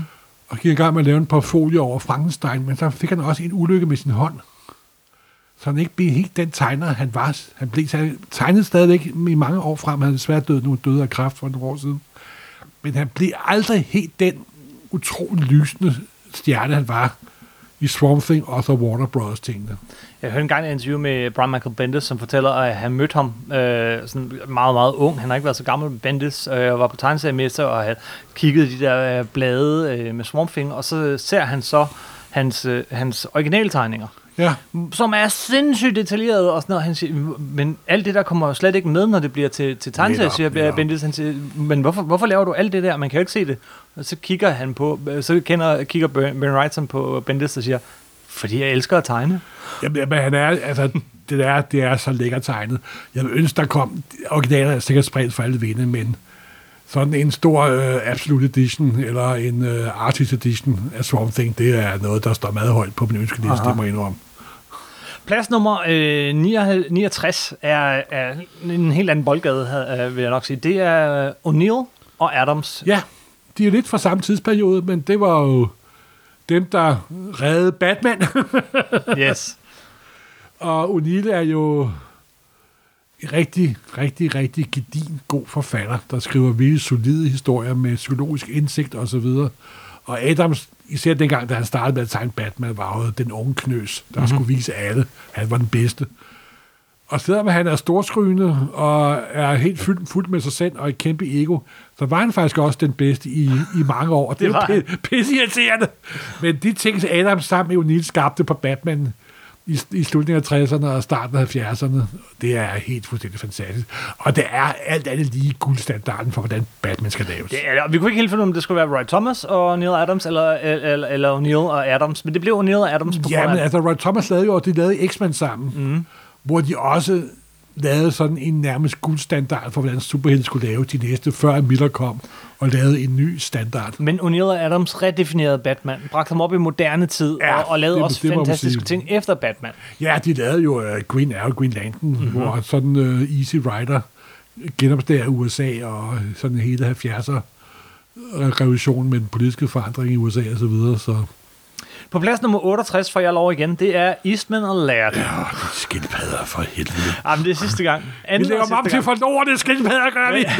Men Eastman og Laird som makkerpar, altså de kunne noget, altså det ene, det var den der sådan, uh, heavy metal uh, type uh, i, i Kevin Eastman, og, og så den anden, der havde vi virkelig science fiction nørden i, i Peter Laird. Og da de to så var sammen på noget, jamen, så skete der noget, som de overhovedet ikke kan hver for sig. Men når de er sammen, så bliver det bare virkelig godt. Og så lavede de også, så gjorde de noget meget specielt, som jeg ikke rigtig kan komme på andre eksempler på, men når de tegnede, så tegnede de sammen. Ah, Så, så det skiftede hele tiden. Når de havde en tegning, så sendte de den frem og tilbage, frem og tilbage, frem og tilbage. Så du kan ikke se, hvem der er hvem. Jamen, det er også det, der er kendetegnet ved de gode teams, det er jo, at de er større end den sum, de laver jo også. Mhm. Mm-hmm. De laver sådan en slags metamorfose, en, en kemisk proces, Det er det der, der skaber noget, der er større end bare 1 plus 1. Simpelthen. Det er det nemlig. Og øh, Kevin Eastman og Peter Laird, de er begge to forfattere, begge to øh, tegnere. Men altså, det, der, der, der var bare noget særlig magi, når de lavede de jeg der må også se at 16. komme i gang med at læse de forbandede skildpadder. Det synes jeg. På plads nummer 67 har vi så et helt moderne par, som øh, efter min mening har lavet den bedste Superman-historie nogensinde, og også en, den bedste historie om hunde og katte. Graham Morrison og Frank Quietly. Ja, de er et fantastisk par, det må jeg jo indrømme. Og de lavede også en fantastisk øh, Earth 2 og så videre. Hver for sig er de virkelig gode, men når de er sammen, så sker der bare en magi. Det, er, altså, det fungerer perfekt. Det er, du har ret, det er næsten essentielt af den virkelig moderne, strømlignede supertegneserie.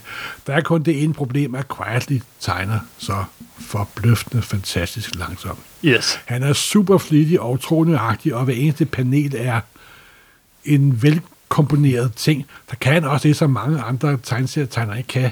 Han kan tegne grimme, normale mennesker. han kan tegne dem med bilmaver og for stor tud og for lange arme, og han laver rigtig... Det er sådan en lille smule kar- karikeret, men det er rigtig levende mennesker. Det er ikke de her øh, superpumpede mennesker, både på den kvinde og den mandens side, som mange øh, superheltetegnere øh, giver sig af med. Frank Quietly er en fantastisk tegner, simpelthen. Uden tvivl. Mit, mit yndlingseksempel er den måde, at han tegner Superman og så Clark Kent på. Ja, Samme krop, men, men helt anderledes kropsbygning og, og altså gang. All Star Superman, det er et uendelig fantastisk kærlighedserklæring til hele Superman-mytologien og til superhelte i, i al almindelighed. På plads nummer 66 har vi så et rigtig klassisk makkerpar igen. Ja, det er jo sådan uh, Bronze Age, uh, Bronze Age 70'ernes store par, i hvert fald i mine øjne. Mark Wolfman og Gene Colan. Ja, og så må man jo sige Tomb of Dracula, Yes.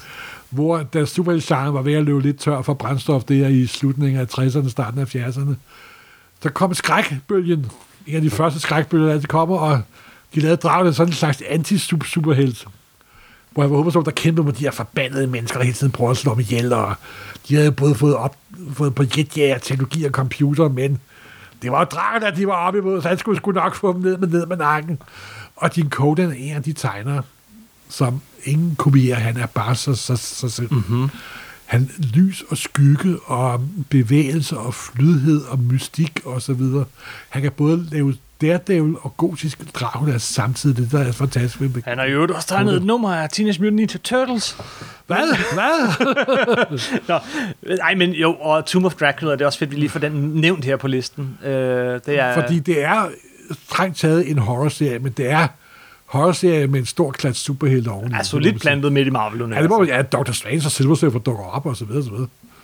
Øh, På plads nummer 65 har vi øh, også et makkerpar, som altså kan noget særligt sammen, og det er Kurt Busiek og George Perez.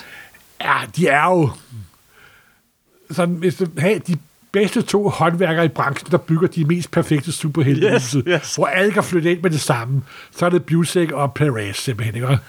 VC'en er, hvor de er, rørene ligger, som de skal. Tæt, taget fungerer, der er ikke hul i kælderen. Alt fungerer perfekt simpelthen. Fuldstændig. Det er et type byggeri, som det er bedst simpelthen. De har lavet flere ting sammen, men, men på toppen af listen er selvfølgelig den, øh, det lange øh, run på øh, Avengers, som de lavede sammen. sluttende af med Avengers møder Justice League i den mest fuldstændig sindssyge sige, vi skal have alle med i en stor serie, altså. Jeg synes, vi nævner den, den er ret tit, den Ja, der. det er, det, og Perez har jo lige tru- trukket sig tilbage. Ja. Men øh, på plads nummer 64, så vender vi tilbage til X-Men en gang til. Ja. Øh, og der kunne man jo, altså X-Men har hør, kørt i 100 år, og der har været alle mulige gode teams på, men Ja, siger er, man et- der er et X-Men, team over dem alle. det er der. Og det er selvfølgelig øh, Claremont. Chris Claremont og John Byrne. Yes.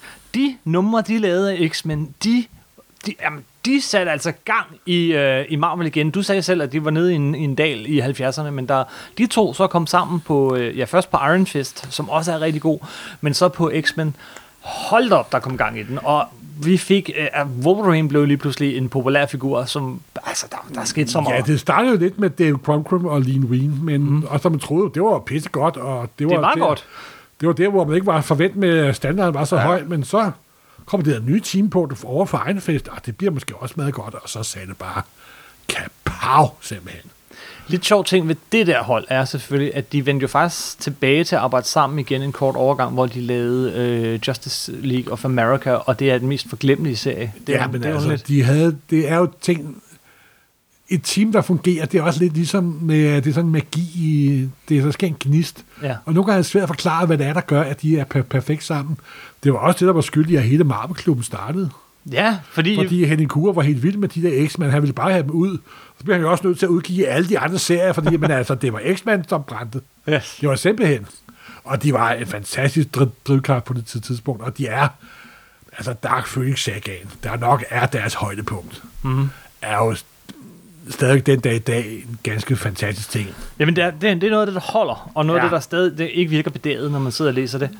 Øh, et, et andet makkerpar, som man ikke kommer udenom, er også en af grundpillerne i hele Marvel-universet. Ja, det er jo synd, for jeg tror ikke, der var meget makkerpar over dem, faktisk. det var der virkelig ikke. De, de det arbejdede. er sådan det anti-makkerparet. Stan Lee og Steve Ditko. Ja. Og altså Steve Ditko er jo fantastisk tegner, og og lige leveret de fleste af historie eller dialog til det, som Steve Ditko lavede. Mm-hmm. Lige leveret en masse arbejde til ham, som han lavede under, øh, som Ditko lavede under Stan Lee. Men jeg tror faktisk ikke, de arbejdede særlig meget sammen. Begge to fortæller jo, at, at, at uh, Ditko, han, han tegnede, hvad han næsten ville. De havde, I starten snakkede de plot sammen, senere så snakkede de ikke plot Jo, jo, men sammen. Han altså, tegnede det- siderne, afleverede dem, og så kom Stan Lee dialog på. Som vi sagde, det der run med Doctor Strange, det er også øh, sådan det samme under øh, Spider-Man. De sidste halvanden to år, der var det Ditko, der bestemte, hvad der skete Spider-Man, og Stan Lee lavede kun de her dialog på. Mm-hmm.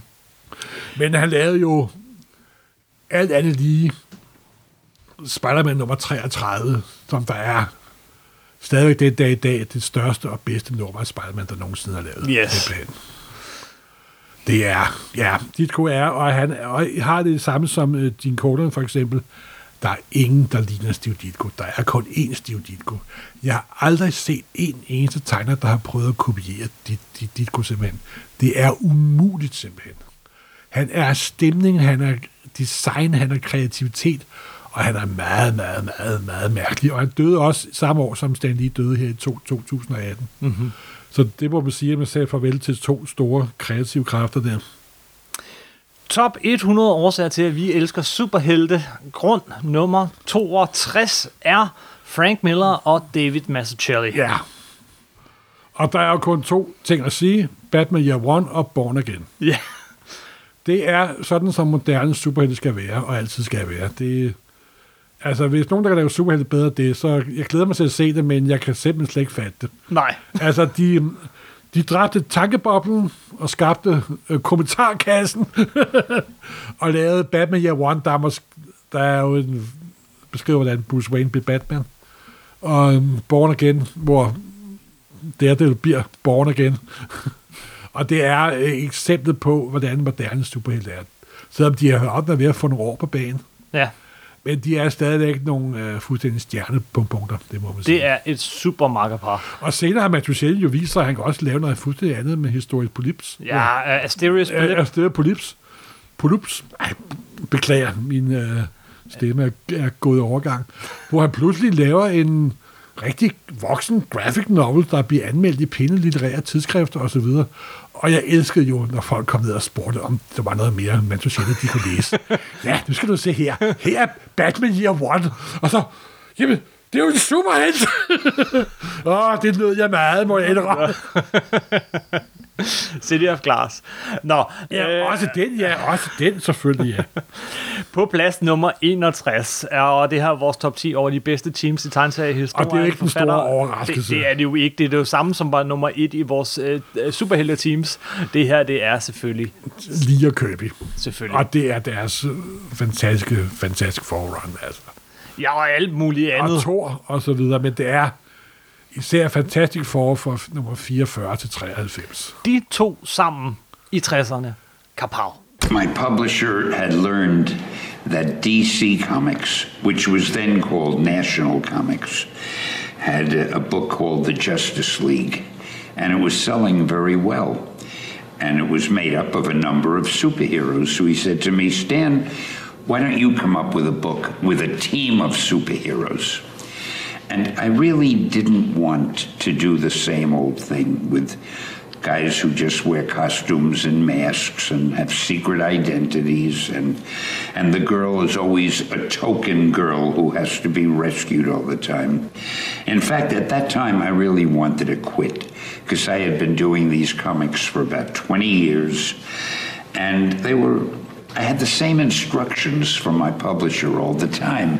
Don't use words of more than two syllables. Don't play up too much dialogue. The readers get bored reading dialogue. And so I felt I was just writing one dimensional stories. And my wife said to me, You know, Stan, if you want to quit anyway, why don't you do the next book you do the way you want to do it, just for fun? The worst that happens is you'll be fired and you want to quit, so what's the big deal? And luckily, that was when he asked me to do this team of superheroes. Ja, og der er, og der er en af de største diskussioner inden for superhelte fandom, når man skal diskutere et andet, det er, hvem har lavet hvad, og hvornår, og hvorfor. Og det er en sjov diskussion, og var det lige, og var det Kirby? Jeg har nok lidt på Kirby-siden, nogle er på lige-siden, og nogle, men det bedste er at sige, at sammen var de større end 1 plus 1 i hvert fald. Mm-hmm. 100 grunde til, at vi elsker superhelte. På plads nummer 60 til 51 er der et sjovt lille emne her. Og det er, fordi der er de bedste byer. De bedste byer! Ja! Det handler jo ikke bare om forfatterpar og superhelte og superheltegrupper, men øh, også om altså, universer og, og, og områder og, og liv, øh, ligesom vi Og har. byer er jo og superheltens na- na- naturlige habitat, må man sige. Det er det i hvert fald. Og på plads nummer 60 har vi en by, vi aldrig har snakket om her i Supersnak, men nok en dag kommer til, og det er Opal City. Ja. Og den er på listen på grund af Det der Starman bor. Starman. Og hvem er det er jo, det? er jo en gammel øh, Golden Age superhelt, som der kom i en ny udgave, tegnet af Jerry, af Jerry, af Jerry Robin, øh, skrevet af Jerry Robinson. Mhm. Mm-hmm. Og det var sådan en slags, sådan lidt skæv vinkel på superheltegenren, der kom i mange, mange år. Det er et virkelig fantastisk øh, run øh, på Starman. Øh, så, så, så, Ja, det er godt nok mange år siden, jeg har læst den, må jeg indrømme. Ej, men Morten, den skal vi have genlæst den dag. Og øh, har, der er jo en, en øh, god dansk tegnetegner, der satte et stort fingeraftryk det på den, skal vi også lige have med nævnt, ja. Peter Sneiberg. Ja. Han, han, han overtog, øh, overtog serien. Jeg kan huske en gang med at han, at han så ringede. Hvad er det for en held, og hvordan ser han ud, og hvorfor er han med? Det, er rigtigt. Øh, det var efter Tony Harris. Tony Harris tegnede det i mange år, øh, og Ja. også en meget særlig streg. Altså, men, men øh, Jo, men det var jo, på det tidspunkt var det jo, der havde DC jo startet det der Vertigo underforlag, mm-hmm. med sådan lidt mere voksenagtige tegneserie. Og det var jo sådan en blanding mellem det gamle DC-univers, og så en lidt mere voksen, sådan Vertigo-udgave af yes. superhelte. Og øh, i den serie, så fylder byen bare utrolig meget, Opal City. En anden øh, by, som er, er værd at nævne på plads nummer 59, det er Spiral City. Og det er en ret nybygget by, må man sige. Det må man sige. Og det er fra Black Det er Hammer-serien. Black Hammer-serien, der jo sådan er Independent-seriens blanding sammen med klassiske super- superhelte. Og det er jo, hvor han ja, nærmest genfortæller alle gamle superheltemyter i, på nye fl- flasker under hele Black Hammer. Øh, hvad hedder nu? Øh, øh, Jeff Lemire. Jeff, Jeff, Jeff Lemire. Sammen med bestemt ikke sådan traditionelle superheltetegner, mere sådan independent. Sådan, øh, ja, hvad kan man kalde det? Der er lidt Hellboy, og der er lidt øh, League of Extraordinary Gentlemen over det. Der er øh, Ja, ja. på- i, i tegnes, øh, tegnestilen og, og Altså, det er jo sådan, så- øh, det, er det ligner sådan en typisk moderne image-serie. Ikke, ikke de gamle, men de nye. Mhm. Mm-hmm. Den kommer dog under Dark Horse. Men det sjove ved det er, at Jeff Lemire, der skriver mange mm, fuldstændig anderledes superhelte, øh, også ikke har noget med superhelte at gøre. Han har sådan en om sin ungdom, der foregår i Canada med ishockey, som der er blevet udråbt til de st- største romaner i Canada overhovedet. Men han elsker superhelte, og det transformerer han gennem sådan sin egen underlige sind. Det bliver sådan en melankolsk superhelteserie. Mm-hmm. Og den kører stadig den dag i dag, og kommer i alle mulige mærkelige hæfter med alle mulige øh, tegnere. Men det er en af de bedste nye ting, der er kommet de, de, de sidste par år, det vil jeg sige. Igen vil jeg henvise til det podcast, vi lavede om de første seks numre, og, øh, og så snakker vi også om den i vores øh, lister over øh, ting, man burde følge med i lige nu. På plads nummer 68 bevæger vi os uden for tegneseriesiderne. Ja. Det her er en by, der aldrig er blevet tegnet, så vidt jeg ved, men, men øh, den skal med på listen, og det er Arcadia City. Du er tilgivet, hvis du aldrig har hørt om Arcadia City. Ja, jeg kan jo Men- se, at du har skrevet Once a Crowded Sky. A Once Crowded Sky. Tom King, som vi jo er ganske vild med, forfatter på Batman, uh, Vision, uh, uh, alt muligt. Han, han har uh, skrevet en bog, det er prosa det her, uh, som hedder A Once Crowded Sky, som handler om, at alle superhelte, der engang har været superhelte, nu er de alle sammen væk, alle undtagen en. Det var ham, der ikke dukkede op, da der var blevet kaldt på alle superheltene for at stoppe det store blå, det store onde. uh, så han er ikke populær. Uh, og, og den her historie er simpelthen så velskrevet en roman, som jeg længe har læst. Altså, Ja, og du den er rimelig skrevet- begejstret. Jeg har ikke fået, fået den den, er, læst endnu, må jeg den, den indrømme. tager lidt tid at komme ind i, for den er skrevet øh, i sådan en, en, en nutid og, øh, og korte sætninger, så det er skrevet ligesom man læser en tegneserie. Øh, og og, og øh, den er simpelthen fantastisk. Altså, Tom King skrev den jo for at blive tegneserietegner. Det kan man også se, fordi indimellem, så, så skifter den over. Der, er- der er blandt andet en, en, en superhelt, der kan forudse fremtiden, og når han gør det, så er det i tegneserie-manuskriptform. så der er sådan nogle tegneserie-manuskripter her og der. Det er altså en fantastisk god fortælling. Jamen, det er jo sjovt, fordi Tom King er en mand, der har været ansat i CIA i mange år, og samtidig er kæmpe tegneseriefan. Og så på et tidspunkt siger han, min kone er sagfører, hun tjener masser af penge, vi har fået et barn, jeg kan tillade mig at sidde derhjemme og prøve at blive det, jeg virkelig ønsker at blive i denne verden, tegneserieforfatter. Men de ansøger, så bliver han først rigtig forfatter, så han kunne blive, han kunne blive tegneserieforfatter Yes, bagefter. yes. Det er jo sådan en omvendt vej gennem det hele. Og han har den her uendelige glæde til tegneseriemediet og superhelte, der gør, at det er meget underholdende og meget charmerende. det Men der, der kan ikke findes den tegneserieredaktør, der ikke, så snart de har læst den her roman, ikke har tænkt, ham ansætter jeg. Jamen, han blev også ansat. På plads nummer 67 har vi en by, vi også elsker rigtig, rigtig meget. ja, det er Astro, City. Og det er Kurt Busieks hyldes til tegneserier, superhelte-genren. Men det er superhelte-genren som små kammerspil, hvor det ikke er kampen mod universet og øh, mod byens undergang og tidens ende og så videre, men mere sådan de der små underlige psykiske daglige problemer, som superhelte også skal have, og deres, inter- øh, øh, øh, deres interrelationer og deres følelser og deres behov, og nogle gange også af mennesker, der bare bor i byen. Og det er sådan nogle små, bitte vignetter, der foregår i hele det der kæmpe Astro City-univers, der på overfladen ser meget sådan standard DC Golden Age-agtig ud.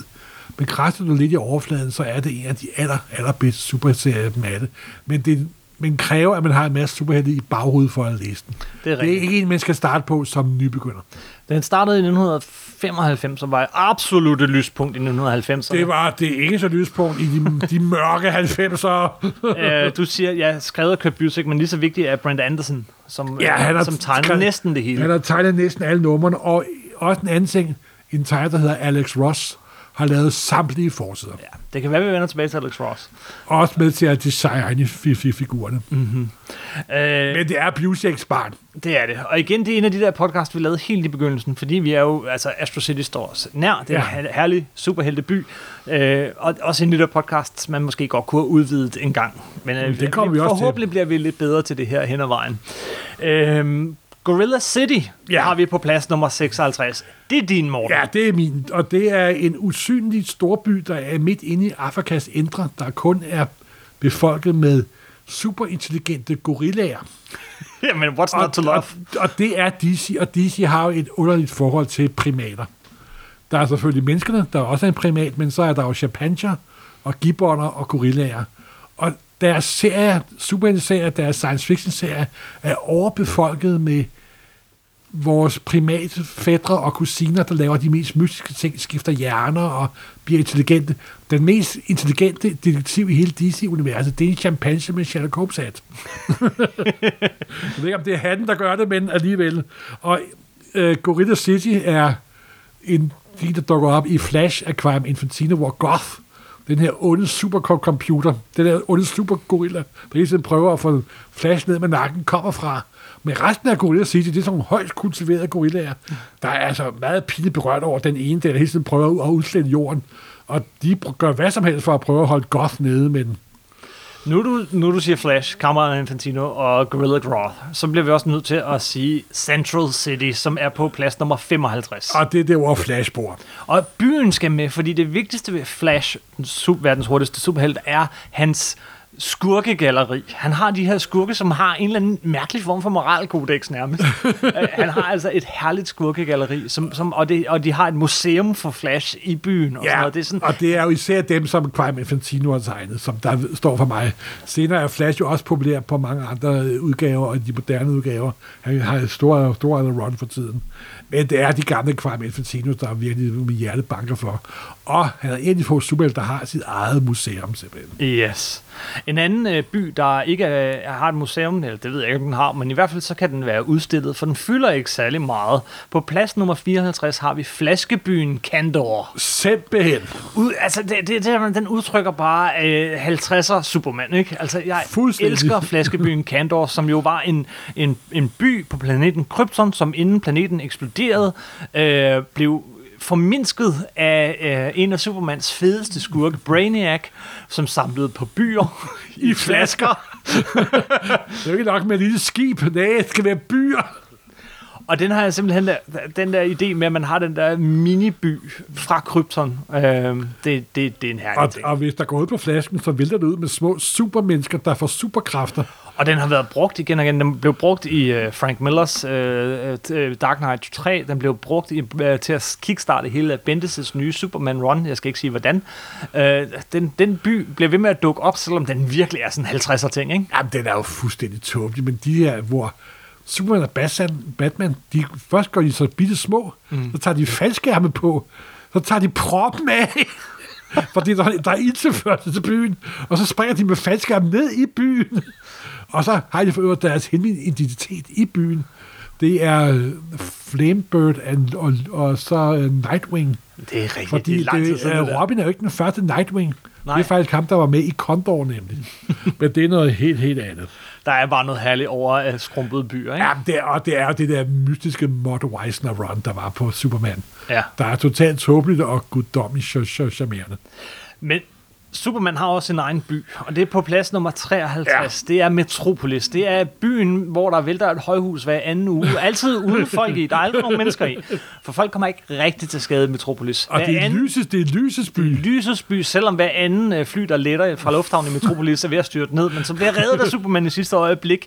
Og selvom der kommer øh, kæmper og gigantiske robotter og søuhyre øh, hver 14. dag, Det er godt, at Superman bor i den by, hva'? så er det, det er virkelig godt, at Superman bor i den by, for den er ude for meget. Og så er der jo den avis, der har en kæmpe skyskraber og en kæmpe planet oven på toppen af skyskraberen.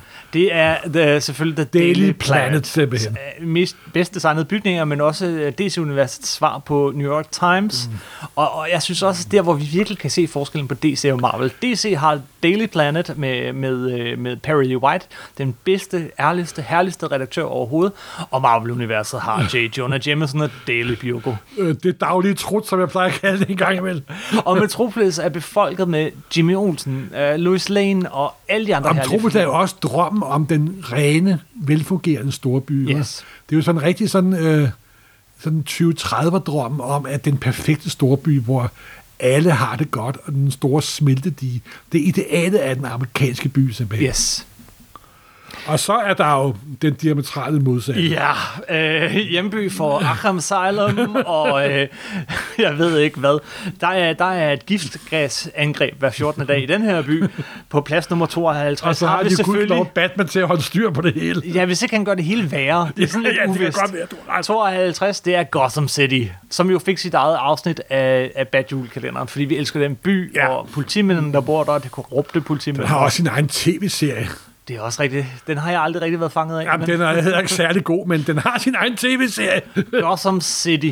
Og det er jo, hvis man skal finde en pendant til den, hvis Me- Metropolis er New York måske, så er Gotham City, det er nok mere Chicago. Mm-hmm. Gangsterbyen, det er, og det er drivende af våd ondskab og mørke og rød og rød og alt muligt andet. Men det er der Batman bor. Yes. Og på plads nummer 51 har vi den eneste rigtige by på listen. Og så Ja. alligevel, fordi både Metropolis og Gotham City er jo i virkeligheden New York. The greatest city in the whole world. Start spreading the news. I'm leaving today. I want to be a part of it. New York, New York. Og det er jo hjemsted for alle Marvel-heltene. Ja, og det er også der, hvor de fleste skabere bor. Det er jo der, Jack Kirby er født, det er der, Steve Ditko er født, det er Stan Lee er blevet født. Mm-hmm. Og det er jo, alt andet lige, så er New York jo nok verdens hovedstad. Men det er også, der er altså bare, der er noget Marvel-univers over den by, ikke? Altså, jeg tror, hvad er det, er det 90 procent af samtlige Marvel-figurer helte, øh, de foregår i New York, simpelthen. Yes, yes. Altså, og er flere af jo- dem har direkte øh, en adresse. Simpelthen, og der er lige kommet det nye Spider-Man-spil til øh, Play, PlayStation 4, hvor de har simpelthen bygget New York op digitalt. Du kan svinge rundt i New York, simpelthen. Yes, yes, yes. Og du kan se med den første Avengers-film, det er New York, der bliver angrebet. New York er alt andet lige selve kernen, selve omdrejningspunktet, selve ground zero for hele alle Marvel, alle superhelte-universer.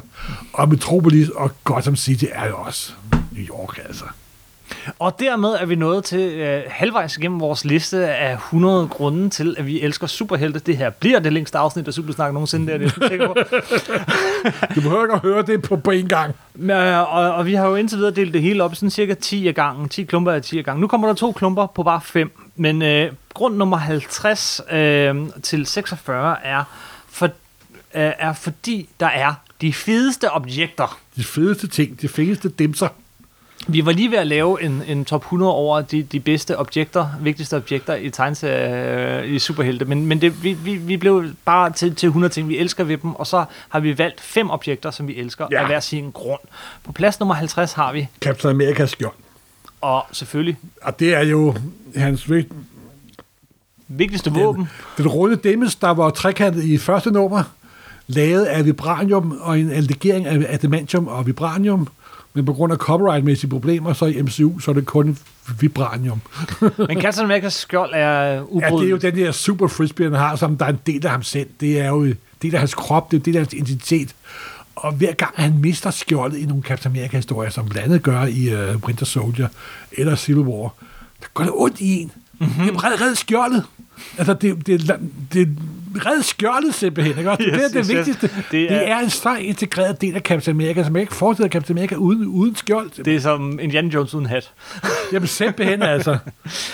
På plads nummer 49 måtte jeg insistere, men vi, jeg fik med Fedtmules. Jordnødder. Simpelthen. Og nu går vi i et helt andet univers. Ja.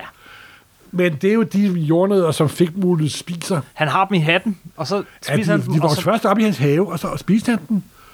Og der er nogen, der har forklaret, hvorfra de kommer, de jordnødder. Nej. Jeg tror, de kom i 60'erne, de superhelte var populære, men jeg kan aldrig vide.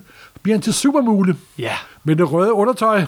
Og det var jo det var de bedste øh, fedtmule-historier, man kunne finde. Når man fik et blad, hvor øh, fedtmule var med, det var, det var, det var så fedt. For, for dig har det været fedtmule, for mig har det nok været Stålanden, der fyldte endnu mere. Men det er fedtmule, der får lov her.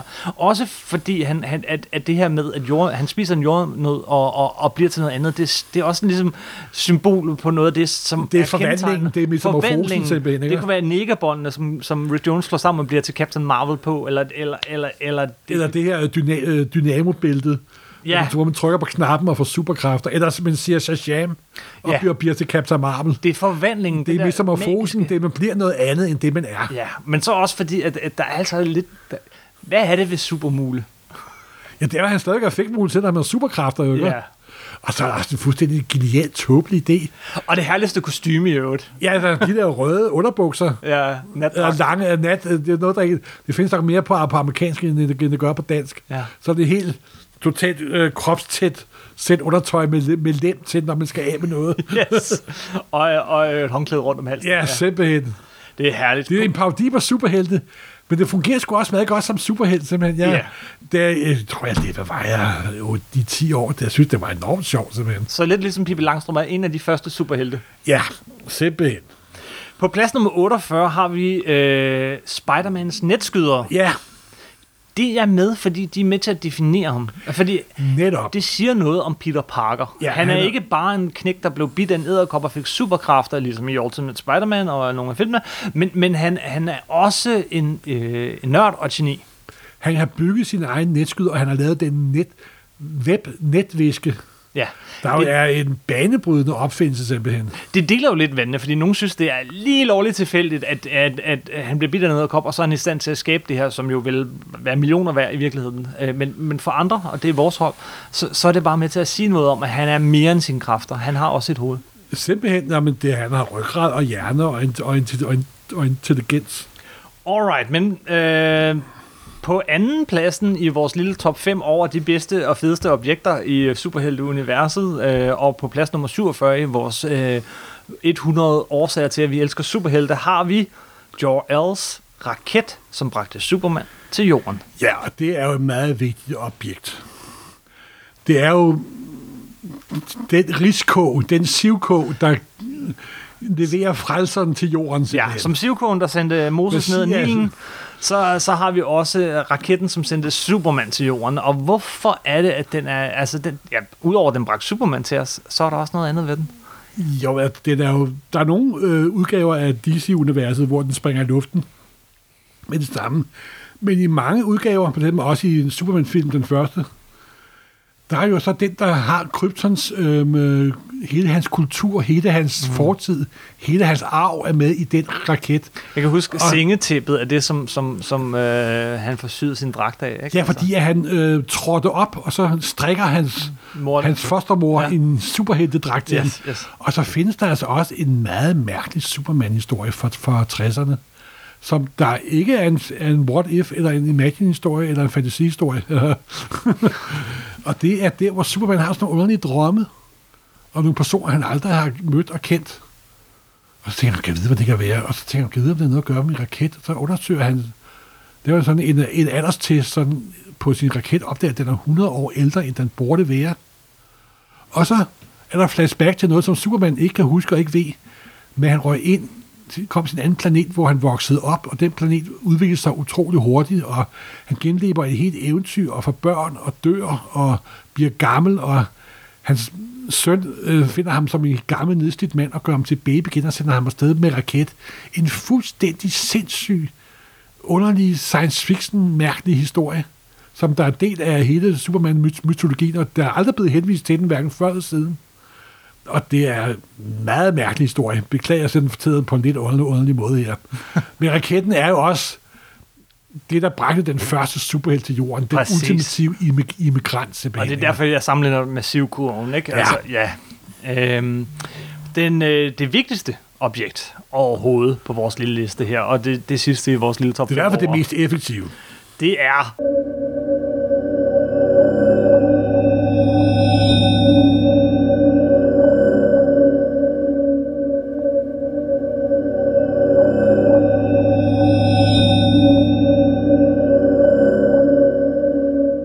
Ultimate Nullifier. Simpelthen. Og det er en lille bitte dims. Så hvis man trykker på knappen, så udslæder den alt. Vi kan også kalde den for Deus Ex Machina.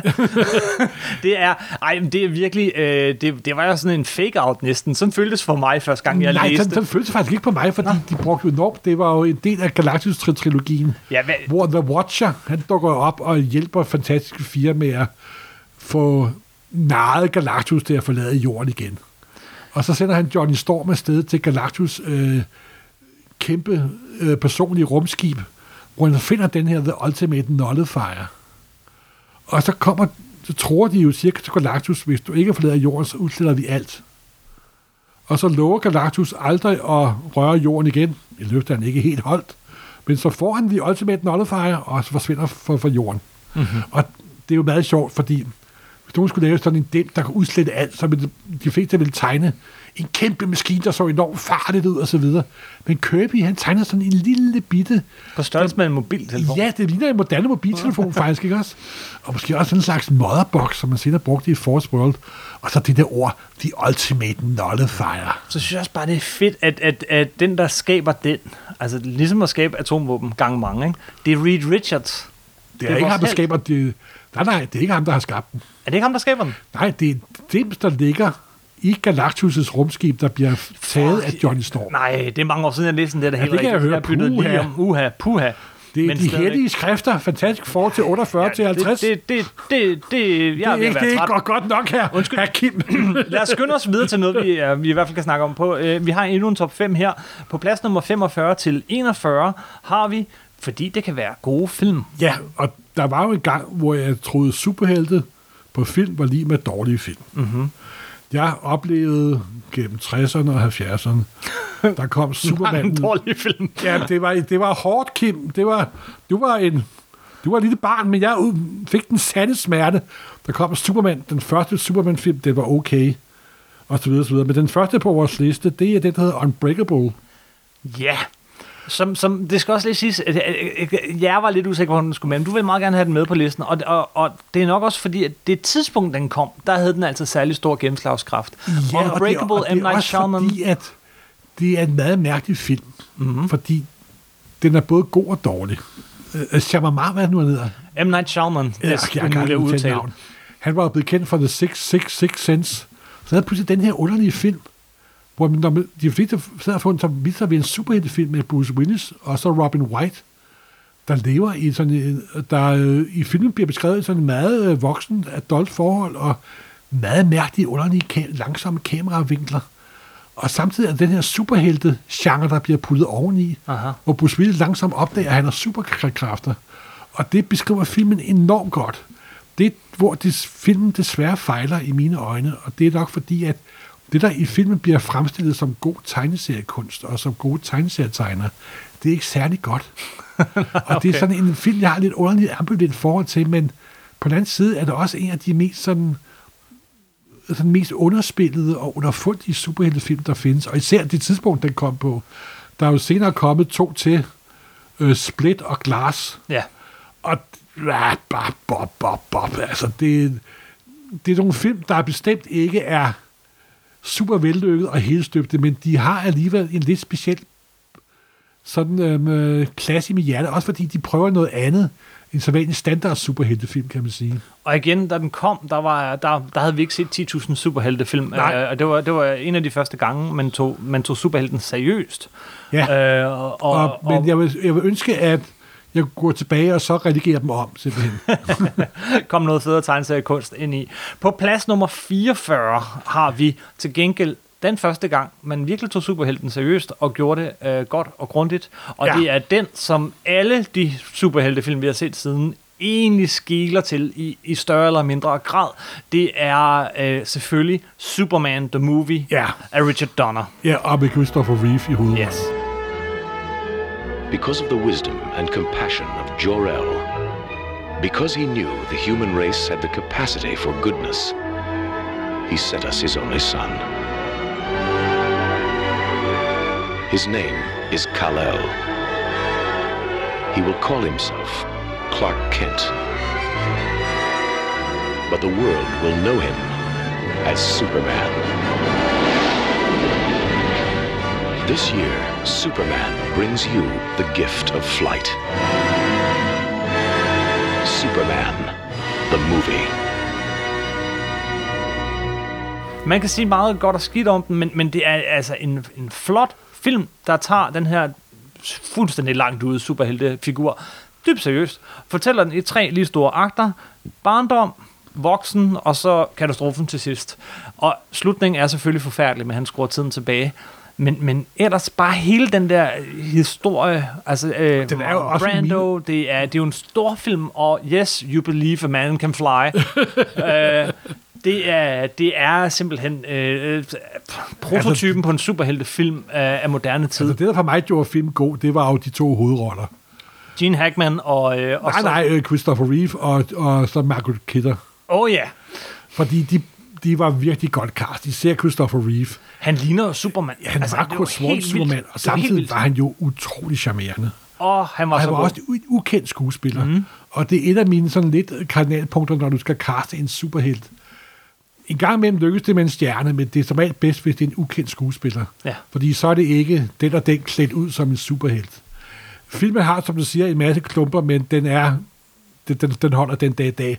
Og som du siger, Gene Hackman er vidunderlig som Luther. Det er den. Og så starter den øvrigt med Action Comics nummer 1, og det så tæppe, der ruller til side. Der er, Og det kører forbi Daily Planet og ud i rummet, hvor en, den nye krystalagtige krypton dukker, øh, krypton dukker op, som jeg ikke bryder mig særlig meget om. Kvaliteten af de her Superman-film med Christopher Reeve havde så til gengæld en halveringstid, der Ja, de, øh, De de blev gik hurtigt ned ad dobbelt så bakke. dårlige hver gang. Ja, det, men ja, Men det er virkelig en vigtig og flot film, og en, det føles som en stor film. Og så er det med Superman. ja.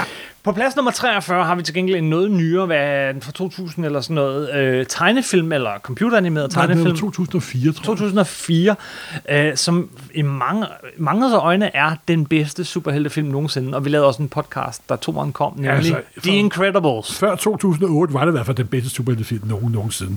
Plads nummer Og det er jo 43. Pixar Animation for fuld udblæsning Ja. med Brad, Brad Bird. Bird.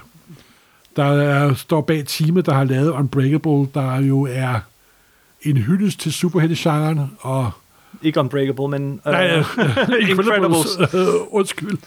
En hyldest til superheltegenren, og også lidt det er nok tætteste, vi kommer på en god, fantastisk firefilm. Det er det, og som vi også snakker om, da vi lavede podcastet, det, det er en Fantastic Four-film, det er en James Bond-film, det er en Indiana Jones-film, og det er bare en herlig film. Ja, det er en fantastisk film. Jeg synes, toeren, der kom, synes jeg var underholdende og god, men lidt forglemmelig, det må jeg ærlig om. Plads nummer 42 er også en animeret film, og en vi også har snakket virkelig begejstret om i et lille kvarters tid. Det var et meget kort podcast, men det er en film, som jeg stadig tænker på helt vildt meget, og som jeg Det- glæder mig til at gense. Det er Into the Spider-Verse. Den kom i slutningen af sidste år, Og den er fantastisk. og det er Spider-Man, hvor de tager øh, ideen med, at der findes utallige paralleluniverser med utallige på Spider-Man. Og de laver en animeret film, der både er tegneserie og er film samtidig, og Den burde ikke fungere. pulserer af kreativ energi og fortælleglæde. Det er også dem, der var med til at lave Lego-filmene. Og det, den er, dialogen er fantastisk, strukturen er fantastisk, idéerne er fantastiske. Grafisk er den Ja, en er- præstation det, ud over... Øh, Ja, ja, altså, og jeg har desværre kun fået set den en gang, men den er, som den er brændt ind i hovedet på mig. Ja. Og jeg er sikker på, at når Blu-ray kommer, så bliver den slidt ned til papirstønd simpelthen. Altså. Og den er jo, det er simpelthen en hyldest til at være til tegneserier, superhelte og kreativitet. Og hvis den ikke vinder Oscar, hvad den sikkert har gjort på det her tidspunkt, da du hører podcasten, hvis det ikke er sket, så falder der brænde ned, kan jeg godt love dig. På øh, plads nummer 41 i vores top 100 grunde til, vi elsker superhelte, og på plads nummer 1 i vores øh, top 5 af fede superheltefilm, Ja, det gode film, jo- det er selvfølgelig...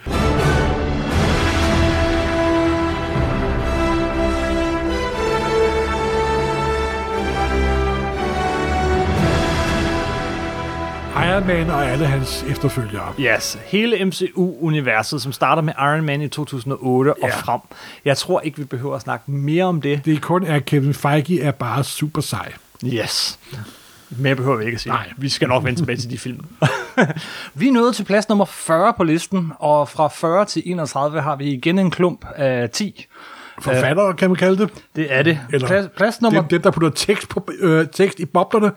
plads nummer 40 til 31 hedder, fordi det kan være fantastiske fortællinger. Og det handler både om dem, der kan komme øh, tekst på boblerne, men også måden, de gør det på.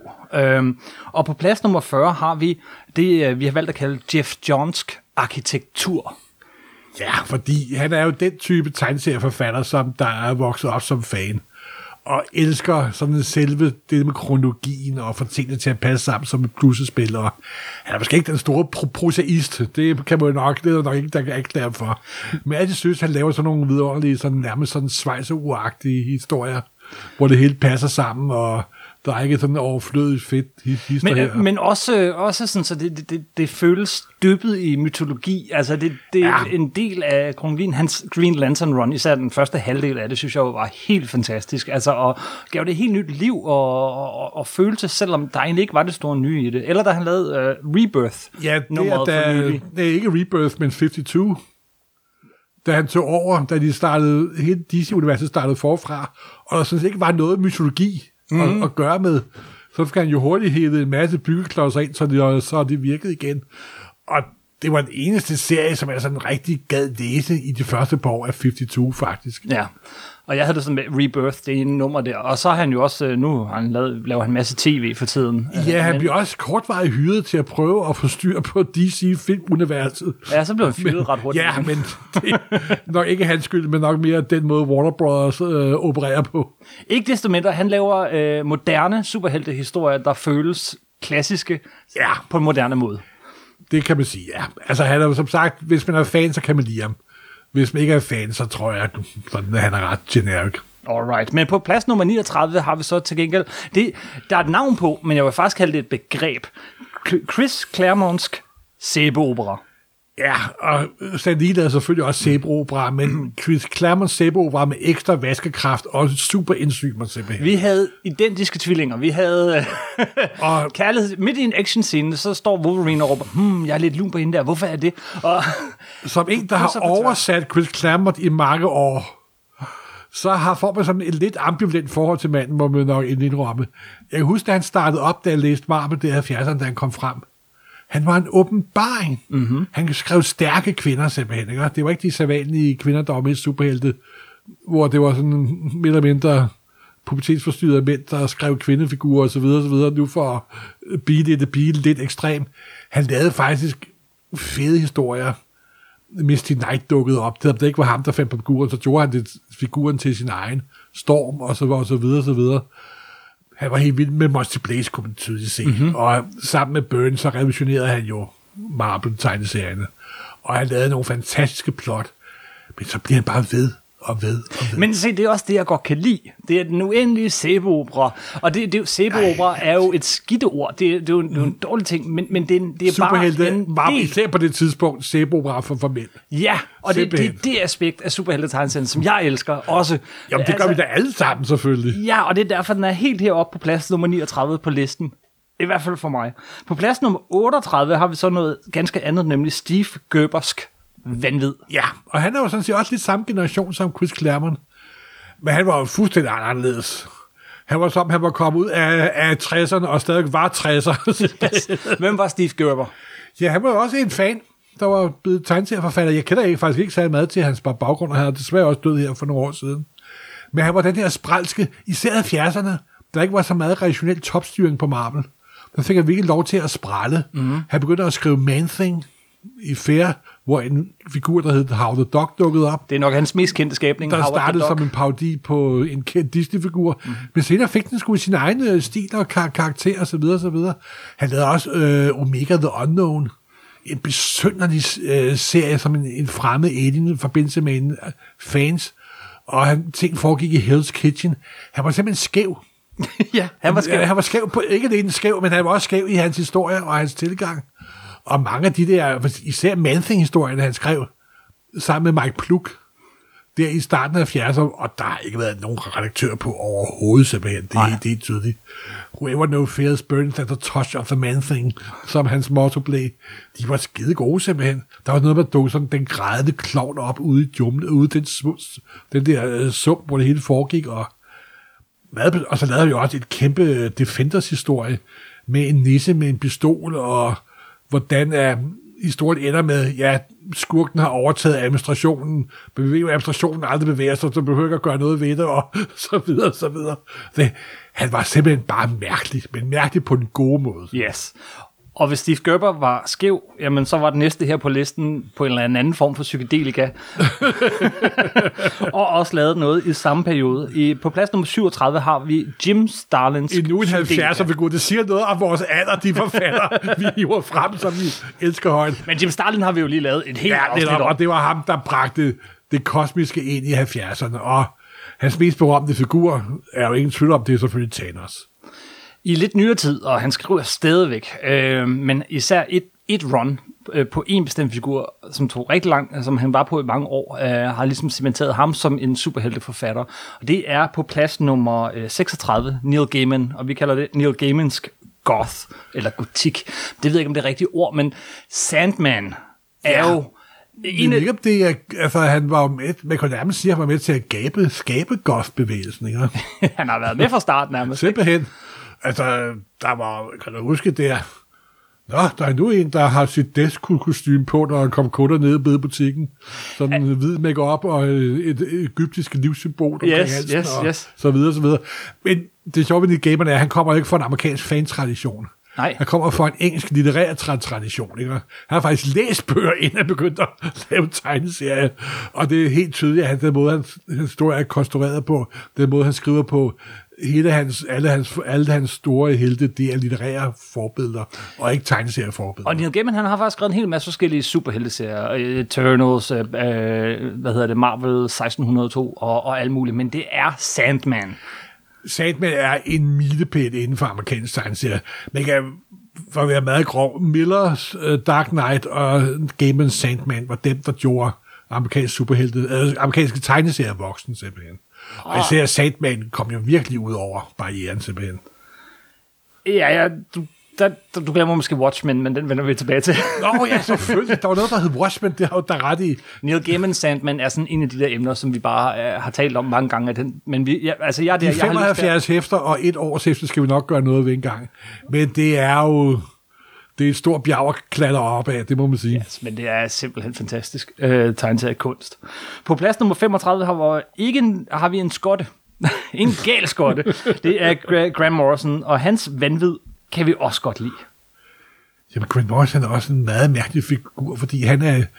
Altså, første gang, jeg lagde mærke til ham, det var selvfølgelig Animal Man, mm. og hvor han med den fjerde væg, som vi også har holdt en podcast om. Men han, var, han er manden, der er i stand til at tage de mest mystiske byggeklodser af historie, og få dem til at fungere, selvom de er super usandsynlige, simpelthen. Da han gik i gang med at lave Ba- Batman, så sagde han, alt, hvad Bat, alt, alt, alt Batman-hæfter, de er sket. Ja. Så lykkedes ham at tage fjoldeperiodens byggeklodser sammen med moderne, øh, sådan angstfyldt superhelte fra 70'erne, 80'erne og 90'erne, og, og han kan få de mest besøgerlige koncept til at virke. Han, det er som, han er i stand til at, når han laver en historie, så bliver man suget ind i den, og så, jamen det er da selvfølgelig naturligt, at den lyserøde pølse, pølse, pølsevogn er en filosof fra det 17. århundrede, og Det giver lige pludselig fin mening. ja, fordi det er Van Morrison, der har skrevet det simpelthen, ikke? Yes. Hans øh, bedste superheltehistorie, det er øh, for mig at se All Star Superman. Jamen, det er og, en myte, det er en fantastisk historie, hvor han dissekerer Superman-myten ned til mindste detalje og skriver en fantastisk historie samtidig. Yes. Hans Multiversity for nogle år siden, hvor han var allermest gal, øh, og er også et højdepunkt for mig. Men han har skrevet et hav af, af, af historier, og lige nu så skriver han Green Lantern. Og det er også sjovt ved det er, at der er de her kæmpe multinationale korporationer, der kun tænker på bundlinjer og penge. Ja, og så lader Og de, de har ham lige ind. brug for sådan en galning, der har det kreative brændstof til at få deres øh, arketypiske figurer til at leve simpelthen. De har sat på Batman og Superman og Wonder Woman, fordi de ved, de har brug for det brændstof simpelthen. Ja, og hans, hans Wonder Woman Earth One er i øvrigt meget mærkelig. Alt hvad, han har også lavet julemanden som superhelt. det har han, og han har skrevet X-Men i en periode, hvor, hvor de virkelig trængte til en saltvandsindsprøjtning, og det fik de. Det fik, jamen han er altid, altid, altid god. Og så hader han Alan Moore. De er altid op og skændes. ja, men, og Alan Moore er selvfølgelig også på den her liste, men ikke nu. Han er endnu højere op, men på plads nummer 34 har vi en helt spritny forfatter, vil jeg nærmest sige, som vi er helt tosset med i øjeblikket. Vi kalder, øh, øh, vi kalder grund nummer 34 for Tom Kingske remix. Det skal jeg lige sige igen. Tom King. Tom Kingske remix. Det er dig, der får fandt på det ord. Men det er fordi, jeg tænker, Batman selvfølgelig. Øh, det skriver han skide godt, men det jeg især tænker på, det er hans Vision, som er totalt remix af Vision-figuren. Eller hans Mr. Miracle, øh, og, og, og Omega Man, og, og hvad han har lavet. Han har jo lige begyndt nærmest, det, det er få år siden, men jeg ser så meget frem til alt, hvad den mand laver. Altså, han siger, du sagde, han tager klassiske figurer, som der er sunket lidt hen i sådan forglemsens mørke. Mm-hmm. Og så pusser han den lige af, og så siger den, jamen se, hvad den figur indeholder, hvad den er kan, hvad vi en kan gøre med den. og det er, bliver nogle fantastiske historier. Det er, der er jo Vision laver sin androidfamilie og flytter ud i, Forstederne. i for, forstederne og prøver at leve et amerikansk forstadsliv. Det var jo, det var jo, det blev til en uh, tragedie af shakespearske dimensioner yes. simpelthen. Så Tom King er simpelthen to gange på vores liste. Han var med Arcadia City, og, og så er han også så her det blandt også forfatterne. fordi, at han har gjort Batman til en af markedets bedste serier. Det har han. Og det er jo altid en fornøjelse at se de gamle helte. Og det er nummer for nummer. Man, jeg glæder mig. Det kommer hver hver anden uge, og det er en fornøjelse ved hver gang. Men nu kommer vi til ham. På plads nummer 33 har vi Alan Morsk magi. Ja. Og når vi snakker superhelte, fordi Alan Moore han har skrevet alverdens ting, men når vi snakker superhelte, så kan han altså også noget særligt. Jo, der er Watchmen. Selvfølgelig er der Watchmen. Ja, men, men det sjove ved Alan Moore er, at han kan kun lave om. Han kan ikke skabe selv. men han er magikeren, der tager noget, der er i forvejen, og modellerer. Han kan ikke skabe modellere voksne, men han kan forme modellere voksne. Fordi alle de ting, han har lavet, det har altid været baseret på andre ting, nemlig. Mm-hmm.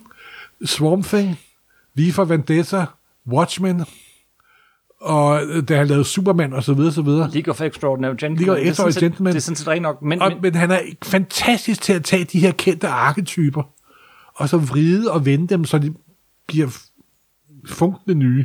Men Jeg synes også, man skal gøre sig den tjeneste, og så gå ud og så finde øh, de, øh, Alan Moores DC-historier. Det er samlet i en hardcover. De er endda også kommet ud på dansk. Jeg tror, den hedder DC-universet af Alan Moore.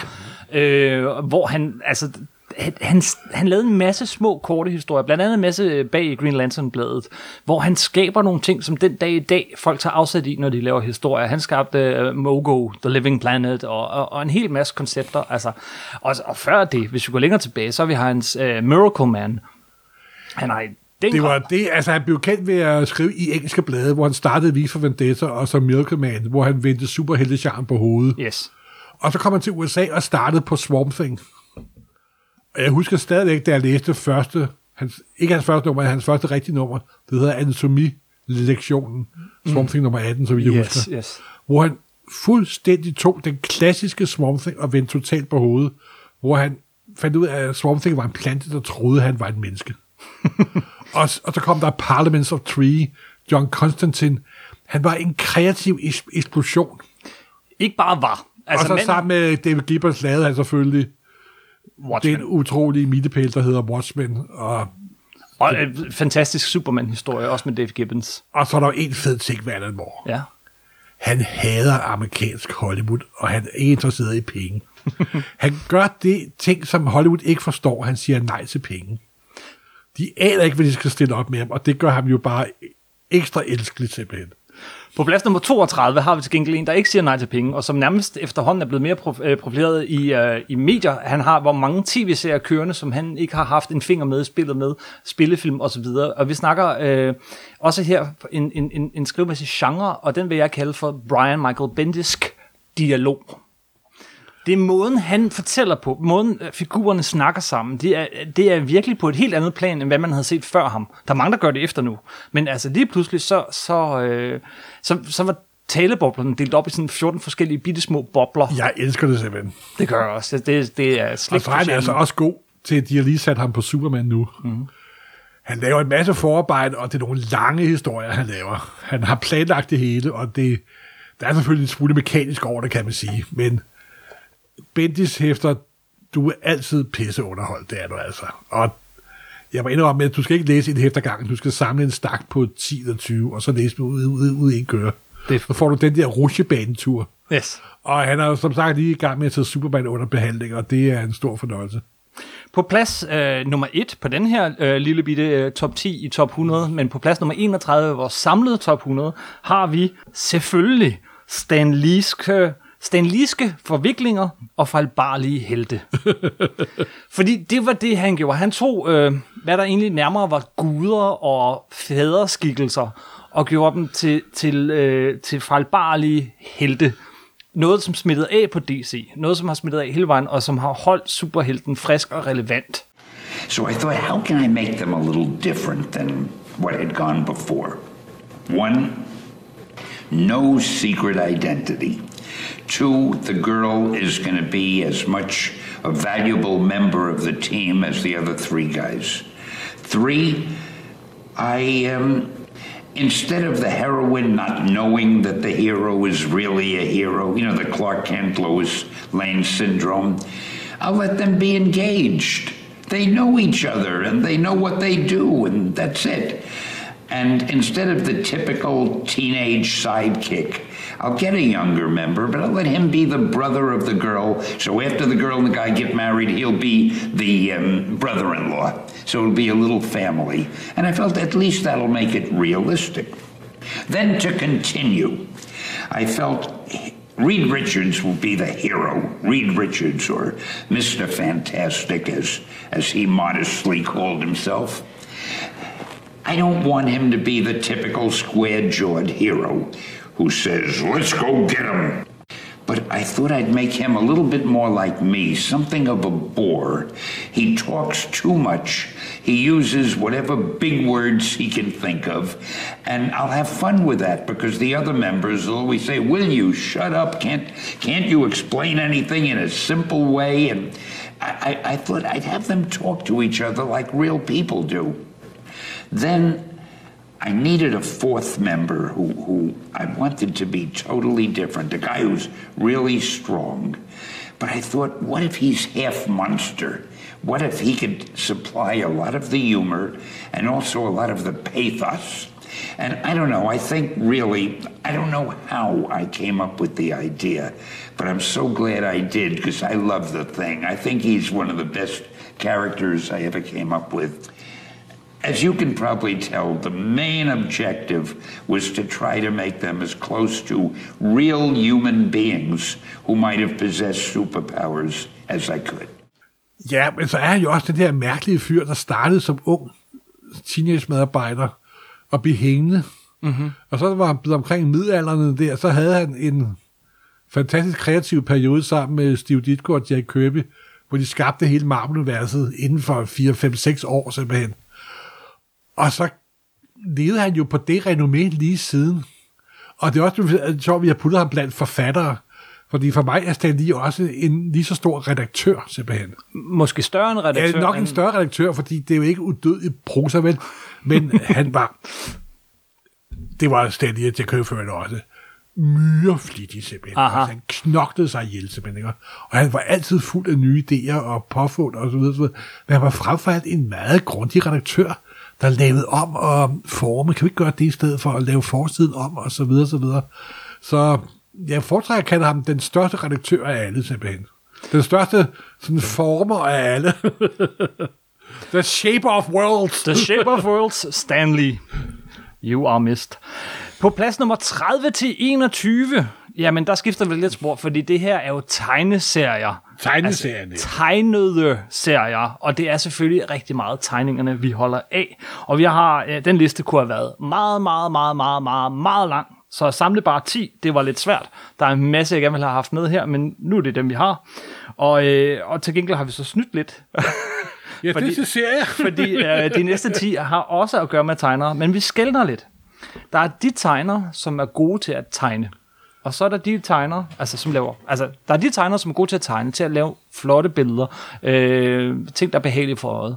Og så er der den type tegnere, som er gode til at lave tegneseriekunst. Det er de altså, gode fortællere. de gode fortællere, og det er det, vi har delt den op i. Først kommer dem, jeg vil kalde de gode tegnere, som selvfølgelig også langt hen ad vejen er gode fortællere.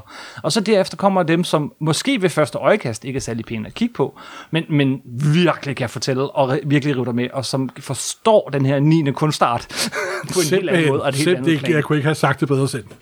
Men vi starter med de gode tegnere, og på plads nummer 30 har vi en delt. Den, den er 50-50, for jeg kan saftsus ikke kende forskel Nej, på dem, når jeg ser ret. Jeg blander mig også sammen hele tiden. simpelthen. På plads nummer 30 har vi Brian Hitch og David, David Finch. Finch. Og de lyder også ens. De er sgu sikkert kloner af hinanden. Det du er det simpelthen. sikkert. Men hvad var det, de gjorde? Ja, de har jo sådan den naturalistiske stil, som lidt Alder Adams, og så tegner de i widescreen simpelthen, ikke mm-hmm. også? Ja, det er jo som at ind og se en, en hold- i, i sådan 70 mm. Yes, yes, yes. Der er dobbeltsplads, dobbelt, dobbelt splash page.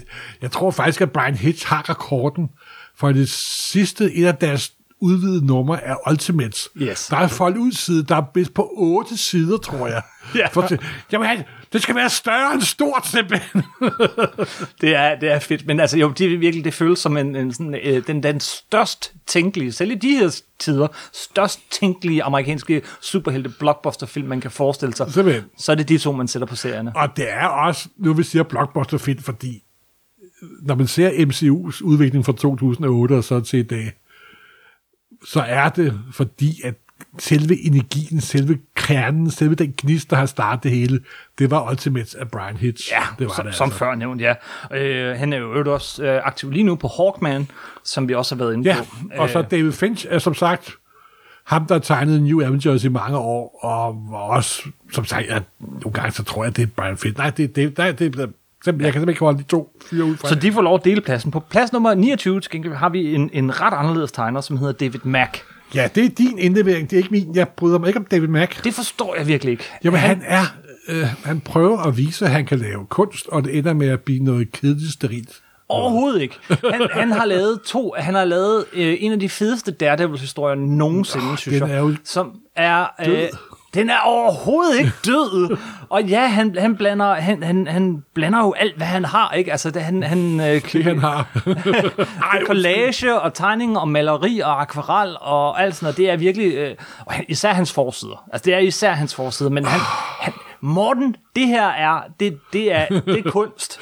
Jeg ved ikke, om det er jeg, jeg tegneserie. vidste, du ville bruge det ord. Jeg, jeg ved vidste, du ville bruge men, men, men det er også en grund til, at jeg er kommet på den her liste over gode tegnere, og ikke gode tegneserietegnere. Øh, Selvom det kan han også være, men han, altså, det er det enkelte billede, man kigger på, som er flot, og det er ikke så meget flowet Ja, mellem dem. ja.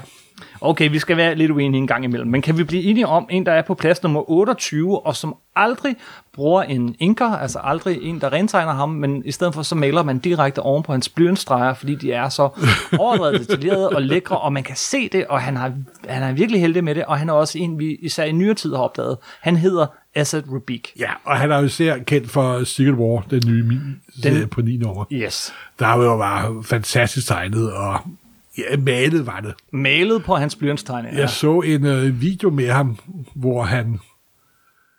Det er sjovt, fordi han bruger enormt meget tid på det, og han nærmest sådan var sin egen værste fjende, når han malede og lavede for tyk, og det skulle scannes ind. Og, Men den blev også lidt forsinket, den serie. ja, den ja, men han er, altså, han er også super perfektionist. Og normalt så bryder jeg mig ikke om, nu kommer der også en, en tegner lidt senere, Alex Ross, som tegnede, dem der prøver at male realistisk, bliver tit stive, ligesom som jeg synes David Mack er. Mm-hmm. Men ham der, han, øh, der er sgu et liv i det, han laver. Og det, fun- det fungerer, det må jeg sige. Okay. En, der er ganske anderledes end ham, og man kunne diskutere, om han skulle være på den her top 10, eller det næste, vi kommer til, men vi har placeret ham her. Det er Walt Simonson. Ja, der undrer jeg mig lidt over, at du har placeret ham her, for Jeg? Vi vi sad og lavede det sammen. Nå, nu er det dit, alle fejlene er Så vidt jeg husker, du var det faktisk dig, der satte ham her. men, men, men hans billeder er jo, hvad skal man kalde ham, en, en lidt moderne Kirby-agtig øh, stil. Ja, men han har læst Kirby og forstået Kirby, men han er ikke en ko- ko- kopi af Kirby. Nej. Og han har ved Gud sin egen, og det er ganske... Han er stadig en god tegner, og, og, og han er jo særligt kendt for hans Thor-run, men den, jeg vil fremhæve, tror jeg faktisk, er hans, øh, og, og det er utroligt, men, men tegneserieudgaven af filmen Aliens. Det synes jeg er det bedste Walt Simonson, Altså, det er jo lykkedes ham at lave en af de få læsbare filmtegneserieudgaver. Den er pissehammerende flot. Jeg har, den er kommet sådan en øh, scannet direkte fra originalerne udgave, øh, hvor han, han formår at skabe altså sådan følelsen af, at noget er kæmpe, kæmpe, kæmpe stort, og, og noget er bitte småt, og sådan noget. Ting, som faktisk er svære på sådan en tegneserieside. Og det, det han kan skabe øh, st- størrelsesforhold og dybde, og så, øh, så er det uden særlig mange streger. Og så, han indgår som sig selv, og så har han som også et virkelig godt samarbejde med nok en af de allerbedste håndtekster i branchen, John Workman. Mm-hmm. Og nogle gange, der han jo også lyden Ja, lydordene fylder meget. en del af billedet, simpelthen. Er, det er han utroligt dygtig til. Og jeg er jo især hook på, på, på Manhunter, som han lavede. Og så lavede han en gang for mange år siden noget, der hed DC First Issue Special. En enkelt historie med Dr. Fate, Ja. der er helt, helt fantastisk simpelthen. Og så er han stor Karl Barks-fans også. ja, det kan man jo så også se i hans øh, tour run. Men øh, lad os endelig Ale, øh, komme videre på listen her, øh, fordi på plads nummer 26 har vi Barry Smith. ja, Og hvorfor har vi det? fordi Barry Smith, hvor det end underligt lyder, så er han jo en gudsbenået tegner. og han startede jo ved den ultimative dårlige købeklon. Og så gik han over til at blive sådan prærafiansk jugendstil. Okay. nu, det er sådan en, en kunstart, der var i England omkring 1870'erne, 80'erne og, hal- og 90'erne. Pæne, fine streger og snørklighed og så videre, Ja, så videre. ja. Og han er selvfølgelig mest kendt for sin Conan the Barbarian. Yes. Og, men det sjove ved ham er, at han er også meget kendt for øh, den Wolverine, ting han lavede. Ja, som han både skrev Ja. og, og tegnede, øh, i, øh, den, øh, som egentlig fortalte hele Wolverines øh, Og hvordan han, han, han origin-historie. fik, fik, fik sit skelet. Den er fantastisk, den serie. Hvad, Men, kan, men hvad, han er også, det er faktisk, fordi han er virkelig god til at fortælle nemlig. Mm. Han er faktisk, og det er også der, for han kan både være på den ene liste og på den anden liste. For, og hans, hans pæne tegninger står lidt i skyggen af, han faktisk er en fantastisk fortæller simpelthen. det synes jeg, du har ret Og i, desværre er, han, jeg tror, han har, manden har lidt psykiske problemer for øjeblikket, fordi han har ikke produceret særlig meget de sidste mange, mange år. Men jeg håber der og stadig tror på, at der stadig kommer noget, noget nyt frem. Fordi han er en fantastisk tegner, det er han altså. For da vi snakker forfatter, så snakker vi Brian Michael Bendis. Jeg kan ikke sige Brian Michael Bendis, uden også at tænke ham, vi har på plads nummer 25, nemlig Alex Malief. De lavede øh, Daredevil sammen, men de har også øh, de har lavet Scarlet her for nylig sammen. Og de har lavet har. Spider-Woman, og Spider-Woman er især værd at fremhæve faktisk. Den blev lavet som sådan en motion comic, hvilket... Øh, Den fungerede nogenlunde, men altså, formen Det var brød jeg mig ikke om, men, amerikanske forlæggere troede, at internettet var den store redning for, for, for tegneserier. og man lavede sådan nogle tegnede billeder, der bevægede sig lidt og sådan noget. Men det, han gjorde i, i den, som er, er grund til, det er værd at finde den DVD, eller man kan sikkert finde den på YouTube, det ved jeg ikke, Øh, eller bare tegneserien, men det er, øh, og det, den tog ham jo et år at lave, eller sådan noget, det er øh, hans malede baggrunde. Altså han er sådan en tegner, som tydeligvis øh, maler af efter nogle, nogle, nogle billeder, og, og bruger fotos og sådan noget i sin baggrunde, med, bruger computeren, men, men han er så også blevet sådan en mester i at faglægge tingene, at tingene sådan ligesom flyder sammen. Altså, og så er det bare den der realisme, øh, og han er bare, især når han er sammen med Bente, så bliver det bare... Ja, han har også lige læst, hvor han var sammen med... øh,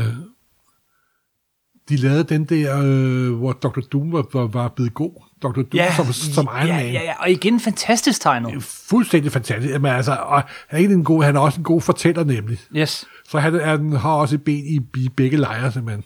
Jamen, det er sandt. Øh, på plads nummer 24 har vi så, før nævnte, Alex Ross. Og Alex Ross er verdens mest kønsløse, dårlige tegner. Ja. Det er, det er stinker af dårlig amerikansk reklamekunst for 50'erne. Men han har en kæmpe redeeming quality. Som er det hele den her liste handler om. Ja, han elsker, elsker, elsker superhelte. Og der laver de der næsten billedbilagtige, vagtårnsagtige udgaver af Superman og, og Wonder. Woman og Spider-Man og Hulk og Fantastiske Fire. Men de er han ligger så meget kærlighed i det, og så meget glæde ved dem, og så meget forståelse af figurerne. Så jeg holder et utroligt meget af, af, af modig meget af som manden simpelthen. Hans, øh, det han jo, altså, jeg vil sige, der er tre ting, han, han især skal fremhæves for. Det er Marvels, Marbles, der lige har 25 års jubilæum. hvor at den her tegnstil fungerer perfekt, for den handler om, at, at, at, at, at, det, øh, om sådan en fotograf... gennem en fotografs øjne. Ja, øh, så det er i virkeligheden, og lige pludselig så kan man se, at Spider-Mans kostyme faktisk er et kostyme, altså det, det ligner tøj. Han bruger enormt meget fotoreferencer, men han er en af de få tegnere, der aldrig bruger en computer. Ja. Han kan ikke engang finde ud af at bruge en e-mail nærmest. Så når han laver fotoreferencer, så holder han billedet i hånden og maler efter. Han maler ikke oven på billedet, hvad, ja. hvad nogen må, måske tror. Og det er også det, der gør, at der er en eller anden underlig nerve i det, faktisk. Mm. Det er meget besøgende med ham, fordi jeg kan se på ham, altså manden er jo totalt kønsløs tegner. Og gud, hvor er det dog fedt. og det andet hovedværk er øh, Kingdom Come. Selvfølgelig. Som er øh, en af de bedste dystopisk fremtidshistorier overhovedet i superheltehistorien. Og, øh, og så øh, er han jo i, efterhånden mest brugt som forsidetegner. Og Ja. der vil jeg så fremhæve alle hans forsider til Astro City. Ja, og hvor han også nævnt. designer alle figurerne til Astro ja, som vi har sagt, ja. Øhm, på plads nummer 23 har vi John Romita Senior. Ja, Og han er, øh, altså, der er en grund til, at han er her. Til forskel fordi han er John Romita senere. ja, øh, det er jo... Øh, ja, fordi det, det er svært egentlig at sige, ikke? Fordi han, han, han, han, han var jo Marvel udad til i mange, mange, mange Altså, år. han startede jo som romance-tegner. Har du haft en t-shirt eller en madkasse eller et eller andet med Spider-Man på, så er det sandsynligvis ham, der har tegnet den. Ja, han startede som romance-tegner, men så hævde Stan Lee ham ind, da øh, Steve Ditko forlod øh, Spider-Man, og så blev øh, John Romita senior sat på. Og pludselig var hele persongalleriet jo førende til guder simpelthen. Ikke? Peter Parker lignede ikke den lille stille nørd, og Mary Jane og Gwen Stacy, de så rigtig godt ud. og, men samtidig kan han også fortælle en historie, og den her klassiske, rolige stil. Men han er også en skidegod designer. Ja. Nogle af de forsider, han lavede for, øh, især i 60'erne periode, Spider-Man nummer 50, hvor han går bort, Spider-Man No, no More. Men også op gennem 70'erne og 80'erne var han øh, chef øh, grafiker på Marvel. Ja. For det er ham, der har designet Wolverine, det er ham, der har designet Punisher, det er ham, der har designet Iron Fist, og et utal af andre figurer, som du slet ikke er klar over, at han har lavet. Han har også designet Luke, Luke Cage. Han er hoveddesigneren op gennem 70'erne simpelthen. Han har virkelig sat sit fingeraftryk på, på Marvel. Og så hans efterkommere, hans søn, John Romita Jr., Ham vender vi tilbage til. Nå, han er også en skidegod tegner. Det er han, men øh, ham vender vi tilbage til. Fordi på plads nummer 22 har vi øh, en, der for eksempel kunne tage den her rene, babyagtige Kingpin-figur, som John Romita senior øh, øh, tegnede, og så tegne ham som et monster, der vælter op af, fylder hele horisonten. Det er Love and War og Sienkiewicz, du tænker Det på. er det. Bill Sienkiewicz er på plads nummer 22. Og det er også, det er jo, det er jo, det er jo, det er jo faktisk det er jo tegneseriekunst, eller, eller nej, undskyld, det, det, er, det er også sådan, så det tangerer bare at blive øh, maleri en gang imellem, ikke? Men, men, men, men han kan også fortælle, og jeg synes jo for mig så er Elektra øh, hovedværket. Hans Stray Toasters er også en fantastisk historie, men blandt superhelte, så den, og så en War and Peace med Daredevil. Ja, men så er der også, jeg klipper aldrig, fordi han startede som den ultimative dårlige Adams-klon, simpelthen. I starten af 70'erne var der enormt mange Adams-kloner, de var alle sammen dårlige. Sikkimis var den værste. Men så lige pludselig blev det selvspredt af en engelsk tegner, der hed Ralph Steadman, og der kom styr, han begyndte at lave så i en serie, der hed New Mutants, hvor nej, de første 17 før, nej, numre... Nej, først, øh, først tegnede han Moon Knight. Ja, men så startede han på New Mutants, Ja, hvor de første 17 numre havde været Bob McCloud. sat på schema og Bob McCloud og så videre. Og der kom nummer 18. Og det er de største øh, gearskifte i grafisk fortællekunst nogensinde har oplevet. Det var en eksplosion simpelthen. Det var som, alle sider var blevet splintret i tusind stykker. Ja, men de er og fan- samlet igen, og det var, det var Sean Kevins for fuld udblæsning, den der Dream Bear saga. Og jeg kan stadig den dag i dag, kan man... What? Wow. Jamen, det, er, det er helt utroligt. Selv på det, med de dårlige farver og tryk og sådan noget, som de tegneserier var på, i forhold til, til Ja. det senere Elektra, så er det bare fantastisk. Øh, jeg vil dog også fremhæve Moon Knight, som han startede på. Det var der, han Jo, udviklede jo, det, den her det var stil. der, du kunne se, hvor han startede med at være Adams klon, og så inden for en meget kort, over, kort tidsperiode, så eksploderede han og blev, ja, jeg tør næsten sige det, bedre end Adams. og han er i hvert fald sådan mere social. Han er mere sådan, han er bedre til at snakke med folk, end uh, Nita Adams er, det må man sige. Og han øh, er produktiv- produktiv den dag i dag, har en fantastisk Twitter-account, hvor du ser alle hans nye ting, og så videre, mm, så videre. Mm-hmm. På plads nummer 21, og altså i toppen af den her top 10 af tegnere, folk, der, der, der, der, der, der tegner rigtig godt, der har vi et makkerpar. Ja.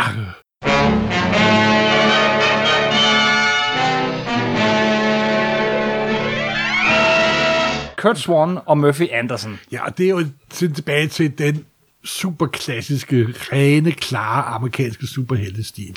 Det Og bliver hvad ikke er mere mere klassisk. klart end Kurt Swan, der tegner Superman? Det er jo simpelthen så vidskuret og så rent og så perfekt, så det er jo for næsten tår i øjnene. Og Kurt Swan har mange inker, der også gjort George, George Klein, men især der Murphy Anderson, som der var især i slutningen af 60'erne og starten af 70'erne. Det er, det er nok min yndlings Superman af dem alle simpelthen. Det er den definitive Superman. Ja, det er det. Og det er meget stereotypt og meget pænt og meget nydeligt, men det er også super amerikansk tegneserie, simpelthen. Det er sandt. Alright, vi er nået ret langt op ad listen. Vi er nået til plads nummer 20 til 11, og vi fortsætter med tegnerne. Men det er her, vi har gjort en skillen. Det er her, vi snakker om tegneseriekunst. Folk, der udnytter, hvad, hvad lige præcis tegneseriemediet kan med sideopbygning, og brug af tid og rum, og, og leg med farver, og øh, bruge panelerne imellem, og føre øjet videre fra, fra den ene side til Den den anden. grafiske rutsjebane, Den simpelthen. grafiske rutsjebane, og det er der altså bare nogen, der kan, som måske hvis du tager et enkelt panel og kigger på det, så er det måske ikke flot i sig selv, men ved siden af det panel, det står ved siden af, så driver dit øje videre, og, og de er det er de er til det. tegneserietegner, de er ikke en tegner, de er en tegneserietegner. Og den måske ypperligste af alle dem er dog på bunden af den her liste, fordi han ikke har lavet særlig meget superhelte, men hvis han har lavet mere, så var han højere op. Det er Paul Pope på en plads nummer 20, Ja. Altså, han har jo lavet øh, Batman over 100. som er en af de bedste Batman-historier nogensinde. Ja. Og jeg ved ikke rigtig, hvad det egentlig er, der gør ved ham. For det første ligner han, han ikke nogen, nogen andre. Overhovedet ikke. Altså, han har jo nærmest sådan lidt europæisk stil over sig. Og øh, blandet med noget sådan amerikansk underground, ikke? Ja, sådan øh, tardi og... Øh, der er meget lidt, der er noget tardi over ham, synes jeg. Yes. Det må jeg sige. Men det er den der, øh, den der måde, at, at tingene de bare sådan fyrer igennem panelerne. Altså, han, han kan virkelig, især den der Batman Year 100, det, du bliver revet med hele vejen igennem, og det er tegningerne, det er tegningerne, der fører dig hele vejen igennem.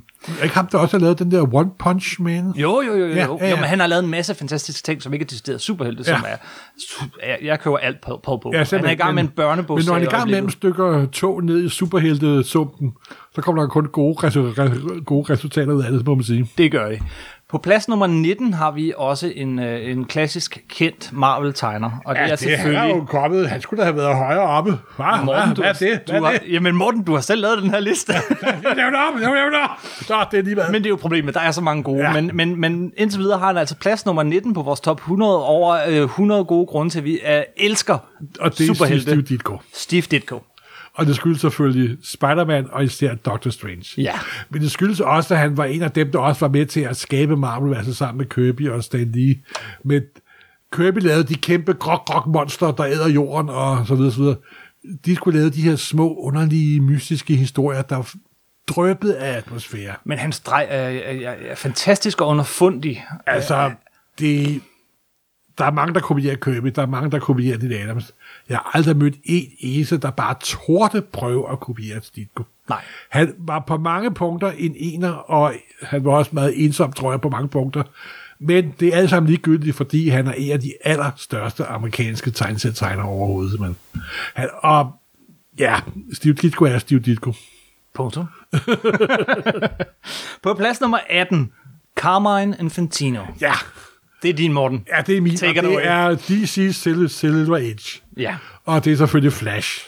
Det er især Flash, vi Og- skal kende ham fra. altså, Quavatino var måske mere en designer, end han var en tegner simpelthen. Han har- han lavede underlige, smalle paneler med tynde, men de lignede alle sammen arkitektstuderende fra 60'erne med rullekravsvætter simpelthen. Yes. Og de, når de sad i en stol, så sådan, var de en del af stolen, og de havde lange, slanke fing- fingre, og, og der var sådan arme for panelerne, der stak ud og pegede på Og det er jo igen der, hvor det er tegneseriekunst. Det Ja, den udnytter panelerne og hvad den kunne. Og, og, og, og fart. Fart. Altså, øh, du har Flash, som er en held, der kan løbe hurtigt. Hvor svært er det lige på en tegneserie? I en tegneserie egentlig, hvor der ikke er nogen tid bevægelse. Men det kan han Ja. så meget. De der skygger af flash, der suser, og de der fartstreger. Men og, han, han opfandt så meget af det, der er blevet dagligdags sprog i tegneserie. Altså, der har han været med til at opfinde. Simpelthen, simpelthen. Senere bliver han jo også øh, chef for DC, simpelthen. Yes.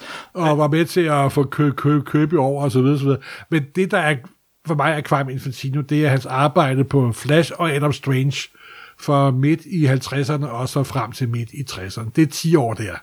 Der var han fuldstændig fantastisk. På plads. Senere er han jo han er faktisk kendt i Danmark, fordi han lavede en masse Star Wars-serier senere. Nej, det er også rigtigt. Det synes jeg så måske ikke lige det. Nej, det var på. hans, hans lidt ældre, ja. hans, der var blevet en lille smule gammel. På plads nummer 17 har vi John Romita Jr. Nu nævnte vi hans far lige før, som en, en der virkelig var god til at, altså virkelig var ekstremt vigtig for hele den måde, Marvel så ud igennem øh, 60'erne, 70'erne, 80'erne. Men John Romita øh, Jr., han skal på den her liste over gode tegneserietegnere, fordi han tegner på en anden måde, og en meget mere dynamisk øh, tegneserie fortællende måde. Altså, han startede jo med at, ved at fik lov til at arbejde meget, fordi han var sin, sin fars søn. Og han var ikke særlig god i starten, men han havde altid sådan en fortælleglæde over ham. Mm. Og da han startede på Iron Man, der var nogle af hans første arbejde overhovedet, Iron Man 114 eller noget den stil, tror jeg, så var han jo også med til at lave historien nemlig. ikke Også? Og, helt, og Iron Man havde sin første rigtig store øh, kre- kreative periode. Det ved Michelin og ham. Det var må man sige. Det må man sige. Og han havde også den berømte Demon in the Bottle i nummer 120, hvor Tony Stark bliver alkoholiker og helbredt inden for samme nummer. Da han så kom over på X-Men, der var ligesom om, han blev lige graden bedre. Altså, øh, måske fordi der var lidt flere øh, masse slagsmål og den slags i X-Men-serien, men det synes jeg også var øh, en rigtig god Ja, tid for det, ham. det er sjovt, du siger det, fordi for mig er skiftet et helt andet sted end, øh, end, end øh, med X-Men. Nej, skiftet er på, på, på Man Without Fear, øh, skrevet af Frank Miller og tegnet af ham. De, øh, han har selv sagt, jeg mener det på ekstra materialet til Daredevil-filmen med Ben Affleck, så, og det, øh, ekstra materialet er absolut det bedste ved, ved den DVD. Du nævnte filmen. Uh! Men ved du hvad, ekstra materialet på den DVD, øh, Blu-ray... Jeg nu har aldrig kommet er- til det, må jeg. Morten, det skal du gøre, den er faktisk hele indkøbsprisen værd. Nå, okay, det er skide okay. godt. Der er interview med Bill Sienkiewicz og øh, John Murray Jr. og øh, Brian Michael Bendis, alle mulige. De var klar over, at film var noget junk, film var men- noget godt ekstra materiale. Der, der sidder John Romita Jr. og fortæller, at da han lavede den sammen med øh, øh, Frank Miller, så gik der et lys op for ham. Der gik det op for ham, at øh, han behøvede ikke at tegne lige så flot og, og, og lækkert som sin far. Han behøvede øh, ikke alt det her. Det, det handlede om, var at fortælle og drive historien fra det ene panel til det næste, og hele tiden føre dit øje videre. At, at det lys gik op for ham, fordi han havde det der samarbejde med Frank Miller, og gjorde ham til den tegner, han er i dag. Det må man sige, det må man sige. Det, det, det siger han på den der. Øh, og, og jeg synes jo altså, at han... Han, han, nogle gange kobles han lidt uheldigt. For eksempel Brian Michael Bendis, som vi jo rigtig godt kan lide. Jeg synes, øh, de Avengers-numre, han lavede, var, var øh, spildte kræfter næsten. Fordi, fordi Jamen, det er jo altid kompetent for fortalt, ikke? det er kompetent fortalt, men det er meget Bendis spotball. Jo, det er folk, det, der det står er og det, snakker. det er det. Der, hvor han virkelig skinner igennem, det er på sådan nogle serier som, som uh, Mark Millers uh, uh, Wolverine-historie, uh, hvor uh, den der 12-nummers Det, det er det enemy of, of, of the state. Enemy of the State, eller på World War Hulk. World War Hulk er nok, hvis du nogensinde skal have verdens største actionfilm på tegneserie, så er det World War Hulk. Ja.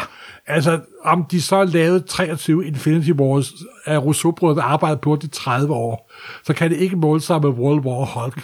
Hvor Hulk alene smadrer hele Marvel-universet simpelthen. Det er, Det er fuldstændig fantastisk. jamen, det er simpelthen. skønt. det er tegneserie i dobbelt widescreen simpelthen. Jeg venter stadig lidt på, at han får lov rigtig at boldre sig hos DC, hvor han jo har hoppet over. Ja, desværre. Det er som, at de har lagt en dæmper på ham på en eller anden måde. Også, måske han også, han er også gået og blevet gammel mand. Måske er det mere familie og børn, der det er vigtigt nu. Men han er sådan en igen, som du kigger på en enkelt tegning, helt ude af kontekst og sådan noget, jamen så er det da okay. Men, men, men når du læser historien, så er han fantastisk. Og det er derfor, han er på den her top 10. Det er sjovt, du siger om en tegning, fordi hvis der er en ting, John Romita ikke er god til, så er det at lave forsider. Han laver elendige Ja, og han bliver hele tiden sat til at gøre det. Ja, han er virkelig elendig til det, simpelthen. På plads nummer 16 til gengæld har vi en, der øh, i den grad kan lave forsider, men, øh, og, og, og ja, hvis man elsker superhelte, så elsker man også ham, der er på plads nummer 16, George Perez. Ja, men han er jo... Han er George Perez. Han er superheltetegneren per excellence, simpelthen. Yes. Altså, der er selvfølgelig andre større, men du skal have den pålidelige håndværker, der altid installerer rørene på samme måde hele tiden, og kan alle indstillingerne på toilettet, og finde ved, hvor korridoren skal være, og så videre. Han er Perez, og han laver de mest perfekte, underholdende superhelte overhovedet, simpelthen. Og så kan han tegne alt, og få 27 figurer til at være på et panel, simpelthen. Ja, gå tilbage og hør øh, vores øh, supersnak om Titans, hvor vi øh, også bruger en små 20 ja. Ja. minutter på George Perez. Han er simpelthen superheltens svar på Finn Holger. Det, det er han. Men på plads nummer 15, og nu lige før sagde du, at måske skulle Bill Sienkiewicz være højere op end ham her, men jeg er uenig. Plads nummer 15, den kan kun tilhøre Neil Adams. Altså, Neil Adams selv mener jo, at han burde være på nummer 1, men det, det er noget helt andet. Det er noget helt andet, men Neil Adams er en tegneserietegner. Altså udover at han jo øh, tegnede flot og realistisk og, og, og alt det her, jamen så, så brugte han også virkelig. Altså går du tilbage til Roy Thomas, X-Men, øh, sammen med... Det var det, hvor, hvor tv-skærmen dukkede op. Det Jamen, var ikke i Frank Millers ikke bare Batman. det, det er også de her super skrå paneler, og øh, han, han, fuldstændig, han brød tegneserien op lige pludselig. Det, der, hvor at, at skillet nærmest går fra europæisk til amerikansk tegneseriekunst, hvor jeg var mere hellere til den sidste. Det, det er der, hvor at, at man ikke tænker, øh, jeg har en hel side, så jeg vil lave ni lige store paneler hele vejen igennem, men man siger, jeg har en hel side, jeg kan gøre, hvad jeg vil, så længe du kan følge med. Simpelthen. og Neil Adams, der i start, slutningen af 60'erne og 70'erne, og starten af opgaven af 70'erne, der var han guldstandard, når han eksperimenterede. Han var den slippe dreng i klassen, og han øh, bragte enormt meget energi, og det var også sådan, det var først, da Miller kom frem med Dark Knight, at smagen skiftede og gik i en anden retning, fordi de næste 10-15 år, hvis du ikke tegnede ligesom Neil Adams, kunne det godt bare glemme det. Nej. Og man sammenligner altid Neil Adams med alle andre tegnere, simpelthen. Men på plads nummer 14 har vi faktisk Frank Miller. Ja, og der er selvfølgelig øh, lytter af dette podcast, behøver ikke at vide, at Frank Miller jo nærmest er Gud, og han startede lidt små hister her, så kom han på, der, på, på Daredevil, Åh, det er stadig og så godt. gjorde han jo også det, som mange tegnere jo ikke har gjort før, han blev også forfatter. Mm-hmm. Med Daredevil nummer 168, hvor Elektra dukker op første gang. Og der gjorde han måske på nogle punkter tegneserien lidt af en bjørnetjeneste. For der har jo senere været en perlerække af tegnere, der også troede, de var gode forfattere, hvad de bestemt ikke var. Men kombinationen Miller, hvor han begyndte at ord og billede, det blev en vidunderlig syntese simpelthen. Nemlig. Det, Fantastisk Det er der, og det er der, det der med, at det er tegneseriekunst træder ja. Ja. frem igen. Altså, øh, ordbilledet er et. Og, det, og også de der, det blev sådan mere edgy. Han brugte, det var sådan mere øh, noget krimigenre, noir blev blandet ind i de uh, Daredevil. Så gik han jo over til DC og lavede i meget flot format, den der Ronin. Mm. Det var sådan, var en samurai science fiction fantasy. Og så kom han på The Dark Knight The Dark. Knight, kom han på Batman. Og der kan man sige, at der blev alt for alvor den moderne amerikanske superhelte skabt. Fordi de lavede Dark Knight nummer et, og det blev taget op af pressen ud over sådan det lille fan-ghetto. Og de fik en fantastisk anmeldelse i uh, Rolling Stones, der stadig er en milepæl. Og pludselig var han alle vegne, og de begyndte at lave trade paperback og skabte hele det tegneseriemiljø, der er i dag simpelthen. Mm-hmm. Og så skete der jo desværre det med Miller. og Det er nok først noget senere. Så begyndte han også at arbejde sammen med Mancucelli, hvor han kun var forfatter. Og så var han nærmest endnu større simpelthen. Og han er stadigvæk den dag i dag, på trods af, at der er sket en masse øh, ting med ham, en fantastisk øh, sådan, kreativ dynamo simpelthen. Det er han. På plads nummer 13 har vi en, der i virkeligheden ikke har tegnet sådan et hav af tegneseriesider, men til gengæld har været enormt indflydelsesrig. og, og det er på plads nummer 13, Jim Steranko. Det er pop art manden. Det er det. Det må man sige. Og du siger selv, altså at han har lavet, startet med at tegne S.H.I.E.L.D., mm. så lavede han øh, S.H.I.E.L.D. som egen serie, lavede noget Captain America, lavede noget X-Men. Og det var vist det. Ja, du var vist det. Men hvorfor er han så så højt op på vores det er liste, sjovt. Han kom på det rette tidspunkt med den rette indstilling. Mm. Og det var det der opart, popart, klare, skarpe farver, øh, eksperimenteret med tid og indstilling i panelerne. Og, I den grad, ja. Og det er ikke fordi, han er jordens største tegner. Han er faktisk ikke særlig god tegner, når det endelig kommer til stykket. Okay. Men, øh, det, men jeg kan huske, dengang, øh, da jeg begyndte at samle på tegneserier der i 60'erne og 70'erne, Steranko, det var sådan, wow, simpelthen. ikke? Han shield stadigvæk. Ja, og Ja. det er sjovt, fordi det, nu kan jeg have det svært ved at sætte mine fingre på, hvad egentlig gør ham så, så, så god. Mhm. Mm-hmm. Men jeg tror, det var hans evne og vilje til at eksperimentere fuldstændig vildt, simpelthen. Og som sagt, bragte noget ind for 60'erne, Andy Warhol og øh, hele den der opart popper Liechtenstein faktisk også, ikke også? Mhm. Mm-hmm. Der er jo en... Så, så, he- pendulet svinger hele vejen tilbage. Jamen, jamen simpelthen, Liechtenstein, der er jo bekendt på at kopiere tegneserier, så begyndte Steranko at kopiere de tegnere, der har kopieret, de kunstnere, der har kopieret tegneserier også, videre. Og det er det, der er så fede ved kultur og populærkultur, det er jo den her evige vekselvirkning simpelthen, ikke? Yes. Og som sagt, han er den, der er blevet mest kendt på at lave mindst. Det tror jeg, han er. På plads nummer 12 har vi så også en, der ikke har lavet sådan et hav af superhelte ting, men, men det, han har lavet, det har altså bare været en liga for sig. Helt op på plads nummer 12 og af, af vores 100 grunde til, at vi elsker tegneserier, har vi et navn, og det er Mattuccelli. Mazzucchelli. Og ja, han dukkede som frem, begyndte at lave Daredevil sammen med Frank Miller. Mm-hmm. Skrev Born Again. Mm-hmm. Og sammen med Miller lavede han også Batman Year One. Og De to. han lavede selvfølgelig også to nogle andre små, små ting hister her. Men de to historier, de er stadig den dag i dag. Hvis du vil sige, hvordan laver du amerikanske tegneserier, superhelte, Miller og Mantuchelli. Yes. Simpelthen. Og det er svært at se, hvor Miller starter og Mantuchelli slutter. De er det perf- et af de mest perfekte timer overhovedet. Men helt alene, så er han jo også altså, Asterius Polyp, øh, der- der- som det jo ikke er superhelte. hest og Jamen, fuldstændig, fuldstændig men, men der, leger, der, der, der, der gør han jo også, hvad kun tegneserier kan. Det er op. Og der kunne han lave en graphic novel, der virkelig var en graphic novel simpelthen. Mm-hmm. Men jeg må indrømme, at sidder med Astrid Polyp og alt muligt, og hans nyere ting, han lavede også The Drowning Giant, var der også noget, hvor han lavede sin egen. Og han blev hurtigt meget træt af hele det der produktionsapparat, mm-hmm. som superhelte var, og han meldte sig meget hurtigt ud af det, hvad jeg selvfølgelig godt kan, kan forstå. Men jeg må indrømme, min kærlighed ligger stadigvæk på Batman Year One og Born Again. Det må jeg indrømme.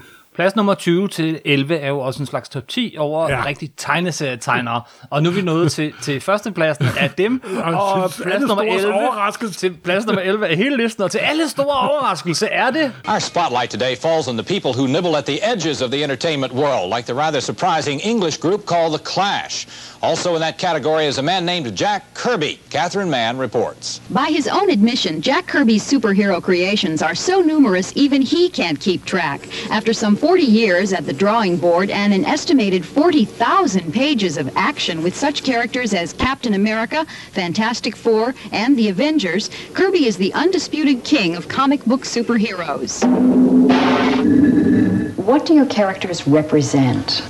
Well, the characters represent uh, a sort of a, a transcendent feeling that we, we all have inside us, that um, uh, we could do better. We want to do better. Uh, we haven't time to do better. That uh, we can be the people that we lionize. If you look at my characters, you'll find me. No matter what kind of character you create or assume, a little of yourself must remain there. I haven't got the trappings of a circus, but uh, there in my mind is a very active and bright and colorful place that's as good as any circus that I've ever seen. Jack Kirby! og ikke fordi jeg spildte for meget tid på det.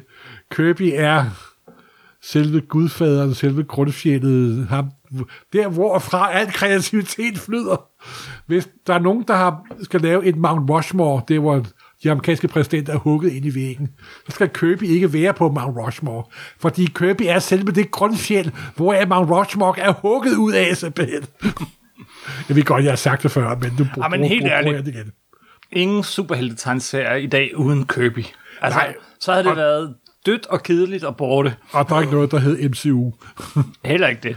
Jamen, det er sjovt, du sidder og ser en kæmpe Hollywood-produktion lavet af tusind af flittige mennesker, og du kan stadig se Kirby skinne igennem. Den der urkreative kraft, den viljen til at skabe figurer, til at fortælle en historie, det er stadig, stadig super for, forbløffende. Men igen er Og det- Vi er også periode, hvor han bare bliver større og større. Men igen med far for, øh, nu, nu gentager jeg mig selv, men det er tegneseriekunst. Det. Fordi det, altså det er hver panel, som bare springer i luften i øjnene på dig, og, og hans, hans kæmpe hænder, og hans øh, dårlige anatomi, som, som, som, som bare Det er ikke er dårlig rigtig, anatomi, det er Kirby-anatomi. Præcis, firkantede fingre, og Man øh, skaber sin egen vir- virkelighed, der bliver mere virkelig end virkeligheden, simpelthen. det bliver ikke mere eksplosivt end, end Kirby, og øh, d- alle vi har nævnt her kommer efter Kirby. Måske ved undtagelse af Ditko. Jeg mener om, jeg øh, sådan jo, jeg er mere sådan, tænker over tingene og bliver ældre og ældre. Så Ditko og Kirby står for mig som to meget, meget fantastiske figurer, det må jeg sige. Mm-hmm. Morgen, vi har virkelig snakket længe, og vi er nået til plads 10 til 1. Men ja. ved du hvad, skal vi ikke lige stoppe op en gang og resumere? Det her er 100 årsager til, at vi elsker superhelte. Plads nummer 100 til 91 var, fordi det er fantastiske, kendte figurer. Pippi Langstrømpe som nummer 100, Shazam eller Captain Marvel 99, 98 Silver Surfer, 97 Doctor Strange, 96 Daredevil, 95 Hulk, 94 Captain America, 93 Spider-Man, 92 Batman og 91 Superman. Plads nummer 90 til 81, fordi der er vidunderlige, lidt obskure figurer. Det er der, hvor vi lige tager spadestikket dybere, og det er Simpelthen. der, når man virkelig er forelsket, man opdager alt det der, de der sandheder, man virkelig elsker. Og på plads nummer 90 var det Booster Gold, 89 Plastic Man, 88 Deadman, 87 Dr. Solar, 86 OMAG, 85 The Spectre, 84 Taskmaster, 83 Karen Page, 82 Rick Jones og 81 J. Jonah Jameson. Yeah! På plads nummer 80 til 71 var det, øh, øh, fordi der er de bedste teams, del 1. På plads nummer 80, BRPD fra Hellboy-universet. 79, Defenders. 78, JSA eller Justice Society of America, de første. På plads nummer 77, Thunder Agents, Torten-agenterne. På plads nummer 76, Teenage Mutant Ninja Turtles. Uh. Hey! På 75. 20. pladsen har vi Justice League of America, de udødelige. På plads nummer 74, Avengers, de udskiftelige. På 73. 20. pladsen, X-Men, de udstødte teenager og dertil hørende. Og dem, der er enormt mange af. På plads nummer 72, Legion of Superheroes. Boo! Men vi er helt enige om plads nummer 71, Fantastic Four. Selvfølgelig. Kernefamilien. Yes. På plads nummer 70-61 har vi, fordi der er de bedste teams, to. Del 2 er forfatter tegner teams, og på plads 70, plads nummer 70 havde vi Lin og Bernie Wrightson. På plads nummer 69 okay, uh, O'Neill og Adams. 68 Eastman og Laird. på plads nummer 67 Morrison og Quietly. Åh, oh, jeg elsker Quietly. På plads nummer 66 uh, uh, Wolfman og Gene Colan. Simpelthen. 65 Busek og George Perez, 64 Claremont og Byrne, 63 Stan Lee og Steve Ditko, 62 Miller og Mazzucchelli. Der er nogen, der er et par gange på den her liste, ikke? Det har vi også her Jeg på ved godt, vi, vi lyder så, om vi gentager os selv en gang imellem. Men det gør vi, fordi at de her er både enkeltvis øh, i den ene kategori og den anden kategori, ikke? På plads nummer 61, endnu et team, Lee og Kirby. Ikke team, teamet. Teamet. På plads nummer 60 øh, til 51 havde vi, fordi der er de bedste byer. Det er det her med, at superhelte er ikke bare superheltehistorie, det er hele universet, det, det, det er byer, du slår dig ned i og er i, og, og, og det er skønt. Og på plads nummer 60 havde vi Opal City fra Starman-universet. På plads nummer 59 Spiral City fra Black Hammer-universet. På plads nummer 58 Arcadia City fra A Once Crowded Sky af Tom King. På plads nummer 57 Astro City fra tegneserien af samme navn. På plads nummer 56 Gorilla City. Og 55 Central City, begge to Flash-relaterede. På plads nummer 54 flaskebyen Kandor. På plads nummer 53, Metropolis, 52, Gotham City og 51, Byen over dem alle. New York. Og den eneste rigtige by. Og den eneste rigtige by på listen, men der, hvor der bor flest superhelte. På plads nummer 50 til 46, en lille top 5, og det er, fordi der er de fedeste objekter. Det er også den, vi diskuterede længst, Ja, der var vi en vis det, det er du enig, kan huske. Men vi endte på, på plads nummer 50, Captain America's skjold, og 49, Fedtmulis jordnødder. 48, Supermulis Spider-Man. jordnødder. Ja, Supermulis jordnødder. Efter, ja, det er jo Fedtmulis jordnødder indtil... Altså, bliver til Supermul jo. Ja, det gør han. Plads nummer 48, Spider-Mans netskyder. 47, Jor-Els raket, som bragte Superman til jorden. Og plads nummer 46, The Ultimate Nullifier. På plads nummer 45 til 41 har vi, fordi det kan være gode film. Og der er sådan lidt, har vi placeret den lidt for højt op, den der med filmene? Jeg ved det ikke, Ja, det men nu kommer være. den.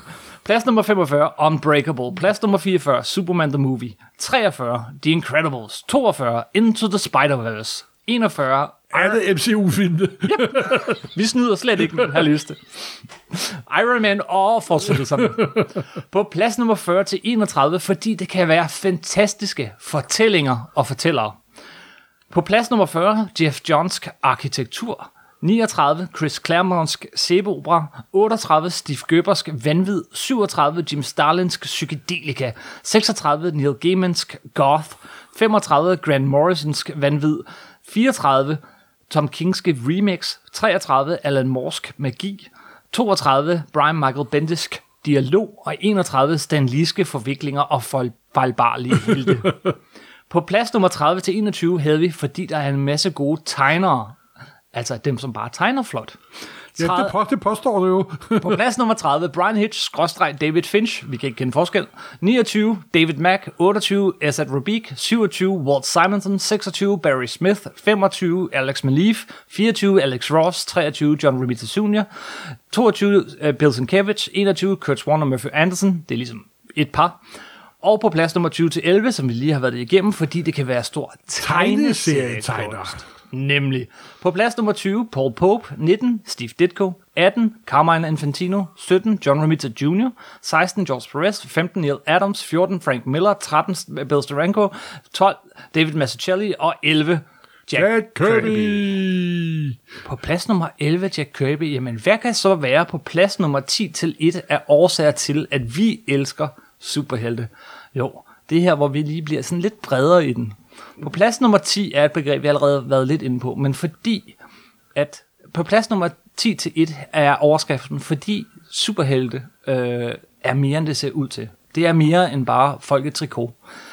Plads men nummer det- 10 er sæbeopera. Simpelthen. Og det er jo især Peter Parker, Spider-Man, vi, vi tænker på det er. Ja, Det er derfor for mig, fordi dengang jeg læste Spider-Man som, som stor fan, der var jeg lige så interesseret i, hvad der skete med Peter Parkers Du er mere interesseret i det. Du følger Peter Parker, ikke Spider-Man. Ja, ja, simpelthen. Ah, men han kan nok klare The Punisher og Dr. Octopus og hvad man nu har mod. Men hvad med Mary Jane og Gwen Stacy og Harry Osborn, og hvad sker der med Flash Thompson, og hvad sker der med dem? Og Aunt May, for guds skyld. Og ved du hvad, det kan være de store plots og vilde idéer og sådan noget, men det er i virkeligheden det der sæbeopera, der holder os til ilden, tror jeg, langt hen ad vejen. På plads nummer 9 har vi, fordi det er science fiction. Science fiction, fordi science fiction handler jo om mutanter og folk med mystiske kræfter og alt muligt andet. Og så kan man sige, super, Eller, eller man tager bare øh, virkeligheden nu, og så skruer den lige øh, sådan lidt frem, som vi kunne forestille os. Ja, og bliver. der er jo rumraketter og kosmiske rum og fantastiske planeter og så videre, så videre. Så science fiction er en meget stor, meget stor bid af superheltegenren. Ja, man kan sige, at superheltegenren er en underkategori til science fiction. Ja, det kan man sagtens. Langt hen ad vejen. Øh, på plads nummer 8 er så til gengæld fantasy, med y til sidst. Det, science fiction og fantasy, det er to forskellige genrer, men, men superhelte er begge dele. Ja, fordi superheltegenren kan jo også være foregå sådan, hvor de møder drager og dæmoner og mystiske trold, for magi eksisterer også i superhelte. Det gør det, vi har jo Doctor Strange for katten. Ja, simpelthen, og det er jo magi for fuld udblæsning simpelthen. Og, og når, som læser accepterer man, at det både er et science fiction-univers og et fantasy-univers. Og det får du ikke mange bogelskere til at gøre ellers. Nej, man kan hoppe frem og tilbage fuldstændig ubesværet. Så har vi også noget, der måske hænger lidt sammen med, med det der med sæbeoperan, men øh, så alligevel ikke. Men på plads nummer syv har vi, øh, fordi det er dramaturgi. Ja, det er dig, der puttede det den ind. Ja, det er tegneserier, superhelte-tegneserier, amerikanske superhelte-tegneserier, er det evige andet akt. Historien er aldrig slut. Vi har en Nej. origin, og så fortsætter historien bare. Og vi er altid i andet akt der, hvor det ser aller værst ud. Vi, vi når aldrig til en rigtig forløsning. Der er ikke nogen slutning. Det fortsætter det uendelige. Jeg har tidligere sagt, at uh, Marvel-universet som sådan, hvis du går tilbage fra Fantastic Four nummer 1, og hele vejen til i dag, så det hele er et stort univers. Det hele hænger sammen, og det hele er en lang fortløbende fortælling. Det er faktisk den største fortløbende fortælling i menneskehedens historie. Simpelthen, og der er hele tiden nye folk, der bygger til, og nye væver, der putter nye tråde ind, og prøver at trave de gamle op og lægge dem på en ny måde. Så det er en kæmpe stor kollektiv fortælling. Det er dramaturgi, det er den, det, det er den uendelige fortælling, og, og det, det, er faktisk, det er faktisk, når man lige sætter tilbage og tænker over det et øjeblik, det er ret stort, det er ret vildt. Nå, men plads nummer 6 er også, at det er utopi. Superhelte er også der, hvor vi kan drømme os hen, der hvor tingene er bedre, hvor tingene øh, fungerer, hvor der findes løsninger på vores problemer. Altså at tænk, hvis vi ikke bare boede i kedelige København, eller, eller hård, øh, kedelige New York for den sags skyld, men kunne bo i Metropolis. Øh, tænk, hvis øh, når, når, når fjenden angriber, at Superman kunne komme og så stanse, stanse Hitler, stanse øh, Saddam Hussein, og hvad han ellers har gjort i tegneserierne. Altså, det der med, at det er en utopi, er også bare rigtig fedt.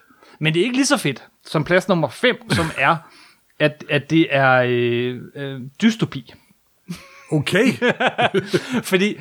Øh, det er dig, der puttede det her ind på næsten, vil jeg lige sige. Morten, vi har snakket om det. Jeg gider ikke have skylden for alt det her. Vi har virkelig diskuteret det her frem tilbage. Jeg vil ikke have skyld for det. For okay. det har gået Men dystopi. Altså, også, øh, altså, det er sådan noget som Batman og Civil War og alt sådan noget. Men og så altså, Watchmen, og, og der handler om, hvad der sker hvis folk virkelig havde superkræfter, og hvordan det politiske system ville reagere, og hvordan vi ville reagere over ja. det.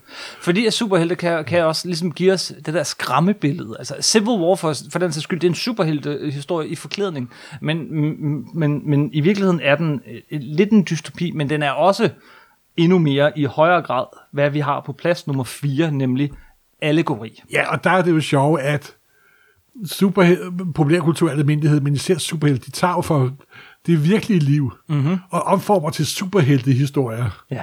Og da Amerika var blevet udsat for 9-11, og der var hele det der Homefront, så efter et par år kunne folk jo godt mærke, at det var et, et system, der havde meget stor magt, og måske også måske brugte deres magt helt, som de burde gøre. Og der kom ind den historie om Civil War, der handlede om, hvordan man forholder sig til super... Regeringen prøver at få registreret superhelte og hvor Iron Man stod på den ene side, som den onde kapitalist han er, og så den ædle kapitalist Amerika, der kæmpede for de sande amerikanske idealer. Og det var en fantastisk historie, og også en meget sådan skarp politisk kommentar til mm-hmm. den tid, der var på det tidspunkt.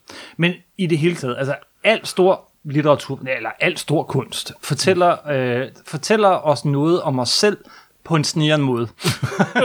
så derfor er plads nummer 4, at superhelte ikke eksklusivt, men også er allegori.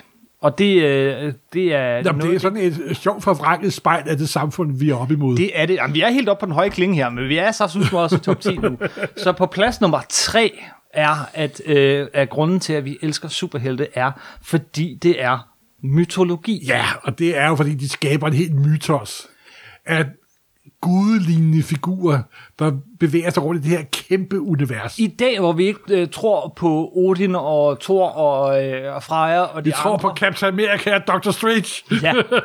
Jamen, jamen, jamen, så får vi, øh, jeg vil påstå, at, at en del af vores moralkodex og den slags er, ligesom det har været i hele menneskehedens historie, noget vi får igennem de historier, vi bliver fortalt.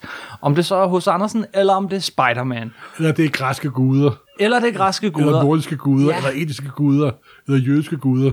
Det er, som sagt, en moralsk fortælling. Det er, det er større end sum af sin del. Ikke? Altså det, er, det er faktisk noget mere, noget der er med til at gøre os til bedre mennesker, når det er bedst.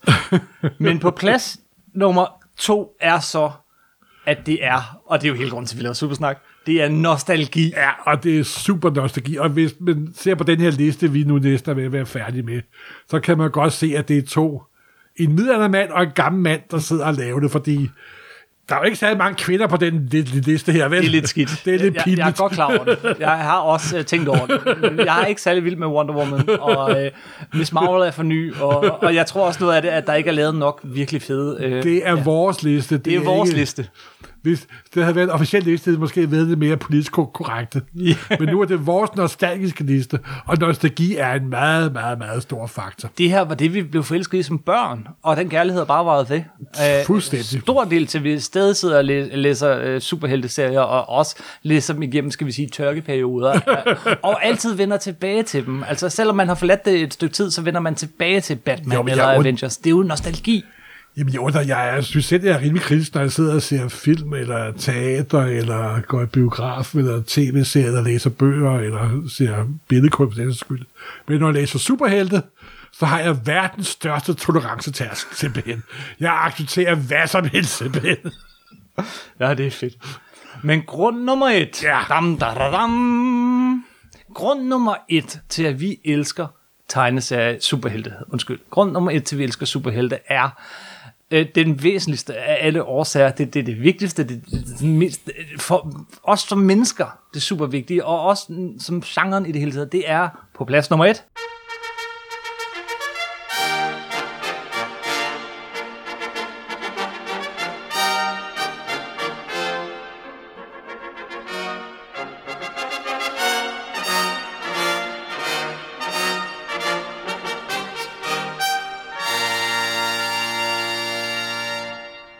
Fantasi. Det, det er fantasi. Skaberkraft. Hygge. Hygge. Nej, det er mere nostalgi, tror Ja, det tror jeg også. Nej, det, øh, jeg ved ikke lige, hvor det ord kom fra, men, men fantasi, øh, det er sjov. Det er lige fra Pippi Langstrømpe til, til, til Watchmen. Nå, men det, det er jo det, der er, det er den sjovt. menneskelige skaberkraft skaber et ikke eksisterende univers, der bliver næsten lige så virkeligt som det virkelige univers. Ikke? Mm-hmm. Og ikke er, fordi man går for, bliver fortabt i det og forsvinder i det, men det er som en rar, god ven at have med hele tiden. Og også et univers, hvor du kan reflektere over tingene, hvor du kan spille bold med tingene. Og også fordi superheltegenren er jo en meget, det er godt nok teoretisk set sådan en, sådan en lille undergenre. Mhm. Men det er også en genre, der indeholder alle andre genrer i sit, i sit DNA. Du kan jo have en historie, hvor Spider-Man hjælper en enlig mor med at få øh, madbudgettet til at slå til, og klare, at hendes bar- barn kommer i skole. Næste nummer, så er det, hvem, hvem dræbte hvem, og hvorfor. Tredje nummer er det kosmiske principper Yes, yes. og jordens undergang. Det er en genre, der indeholder alle andre genrer.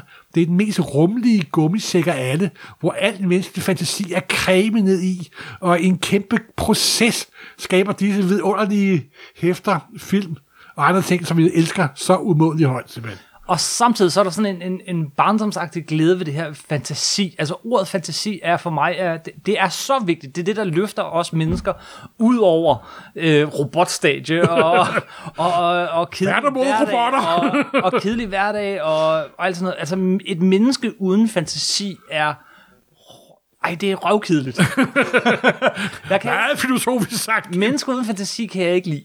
Men, men mennesker med fantasi er, er, er, elsker jeg. Og jo mere fantasi de har, jo, jo mere holder jeg af dem. Altså folk, der Simpelthen, kan simpelthen. forestille sig mere, end det er. Og det er jo det, som de store tegnere og forfattere og redaktører har givet os gennem alle årene. Det er en hel verden. Det er det, som alle skabende ku- kunstnere har.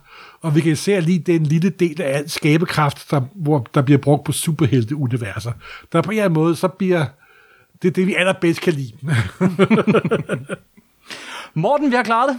Det Ja. var top 100 Jeg tror, nogle af vores lyttere også har klaret det. Måske en enkelt eller to. øh, det her var selvfølgelig, og, og velfortjent, det længste afsnit af Supersnak nogensinde. Men der kommer mere Supersnak. Jeg tror, at vi fortsætter sådan cirka hver, sådan cirka hver anden uge, et par gange om måneden. Nu er ikke lov for meget. vi gør det, når vi kan, og når vi har lyst. Øh, og vi er glade for, at I lytter med. Øh, hvis øh, I godt kan lide det her, så gå da endelig ind og giv os en fuldstændig anmeldelse inde på øh, iTunes, øh, Spotify, øh, og øh, ellers så bare bliv ved med at lytte. Og øh, husk, I kan altid skrive til os, hvis I har meninger om, om det her afsnit, eller kommende afsnit, så kan I gå ind på øh, facebook.com, supersnak podcast ud i et, og, øh, og give os en kommentar.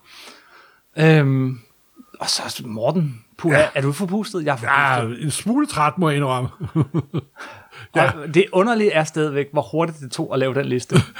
Det gik alt for hurtigt simpelthen. Så hurtigt, så du havde glemt, at du selv var lidt med til at lave, Det er fuldkommen ret i. steder undervejs. Morten, tusind tak ja. for den her gang. Jeg håber, det bliver til i hvert fald 100 podcasts mere om superhelte. Mindst, mindst. Mindst. Tusind tak for den gang. Vi ses. Hej. Hej.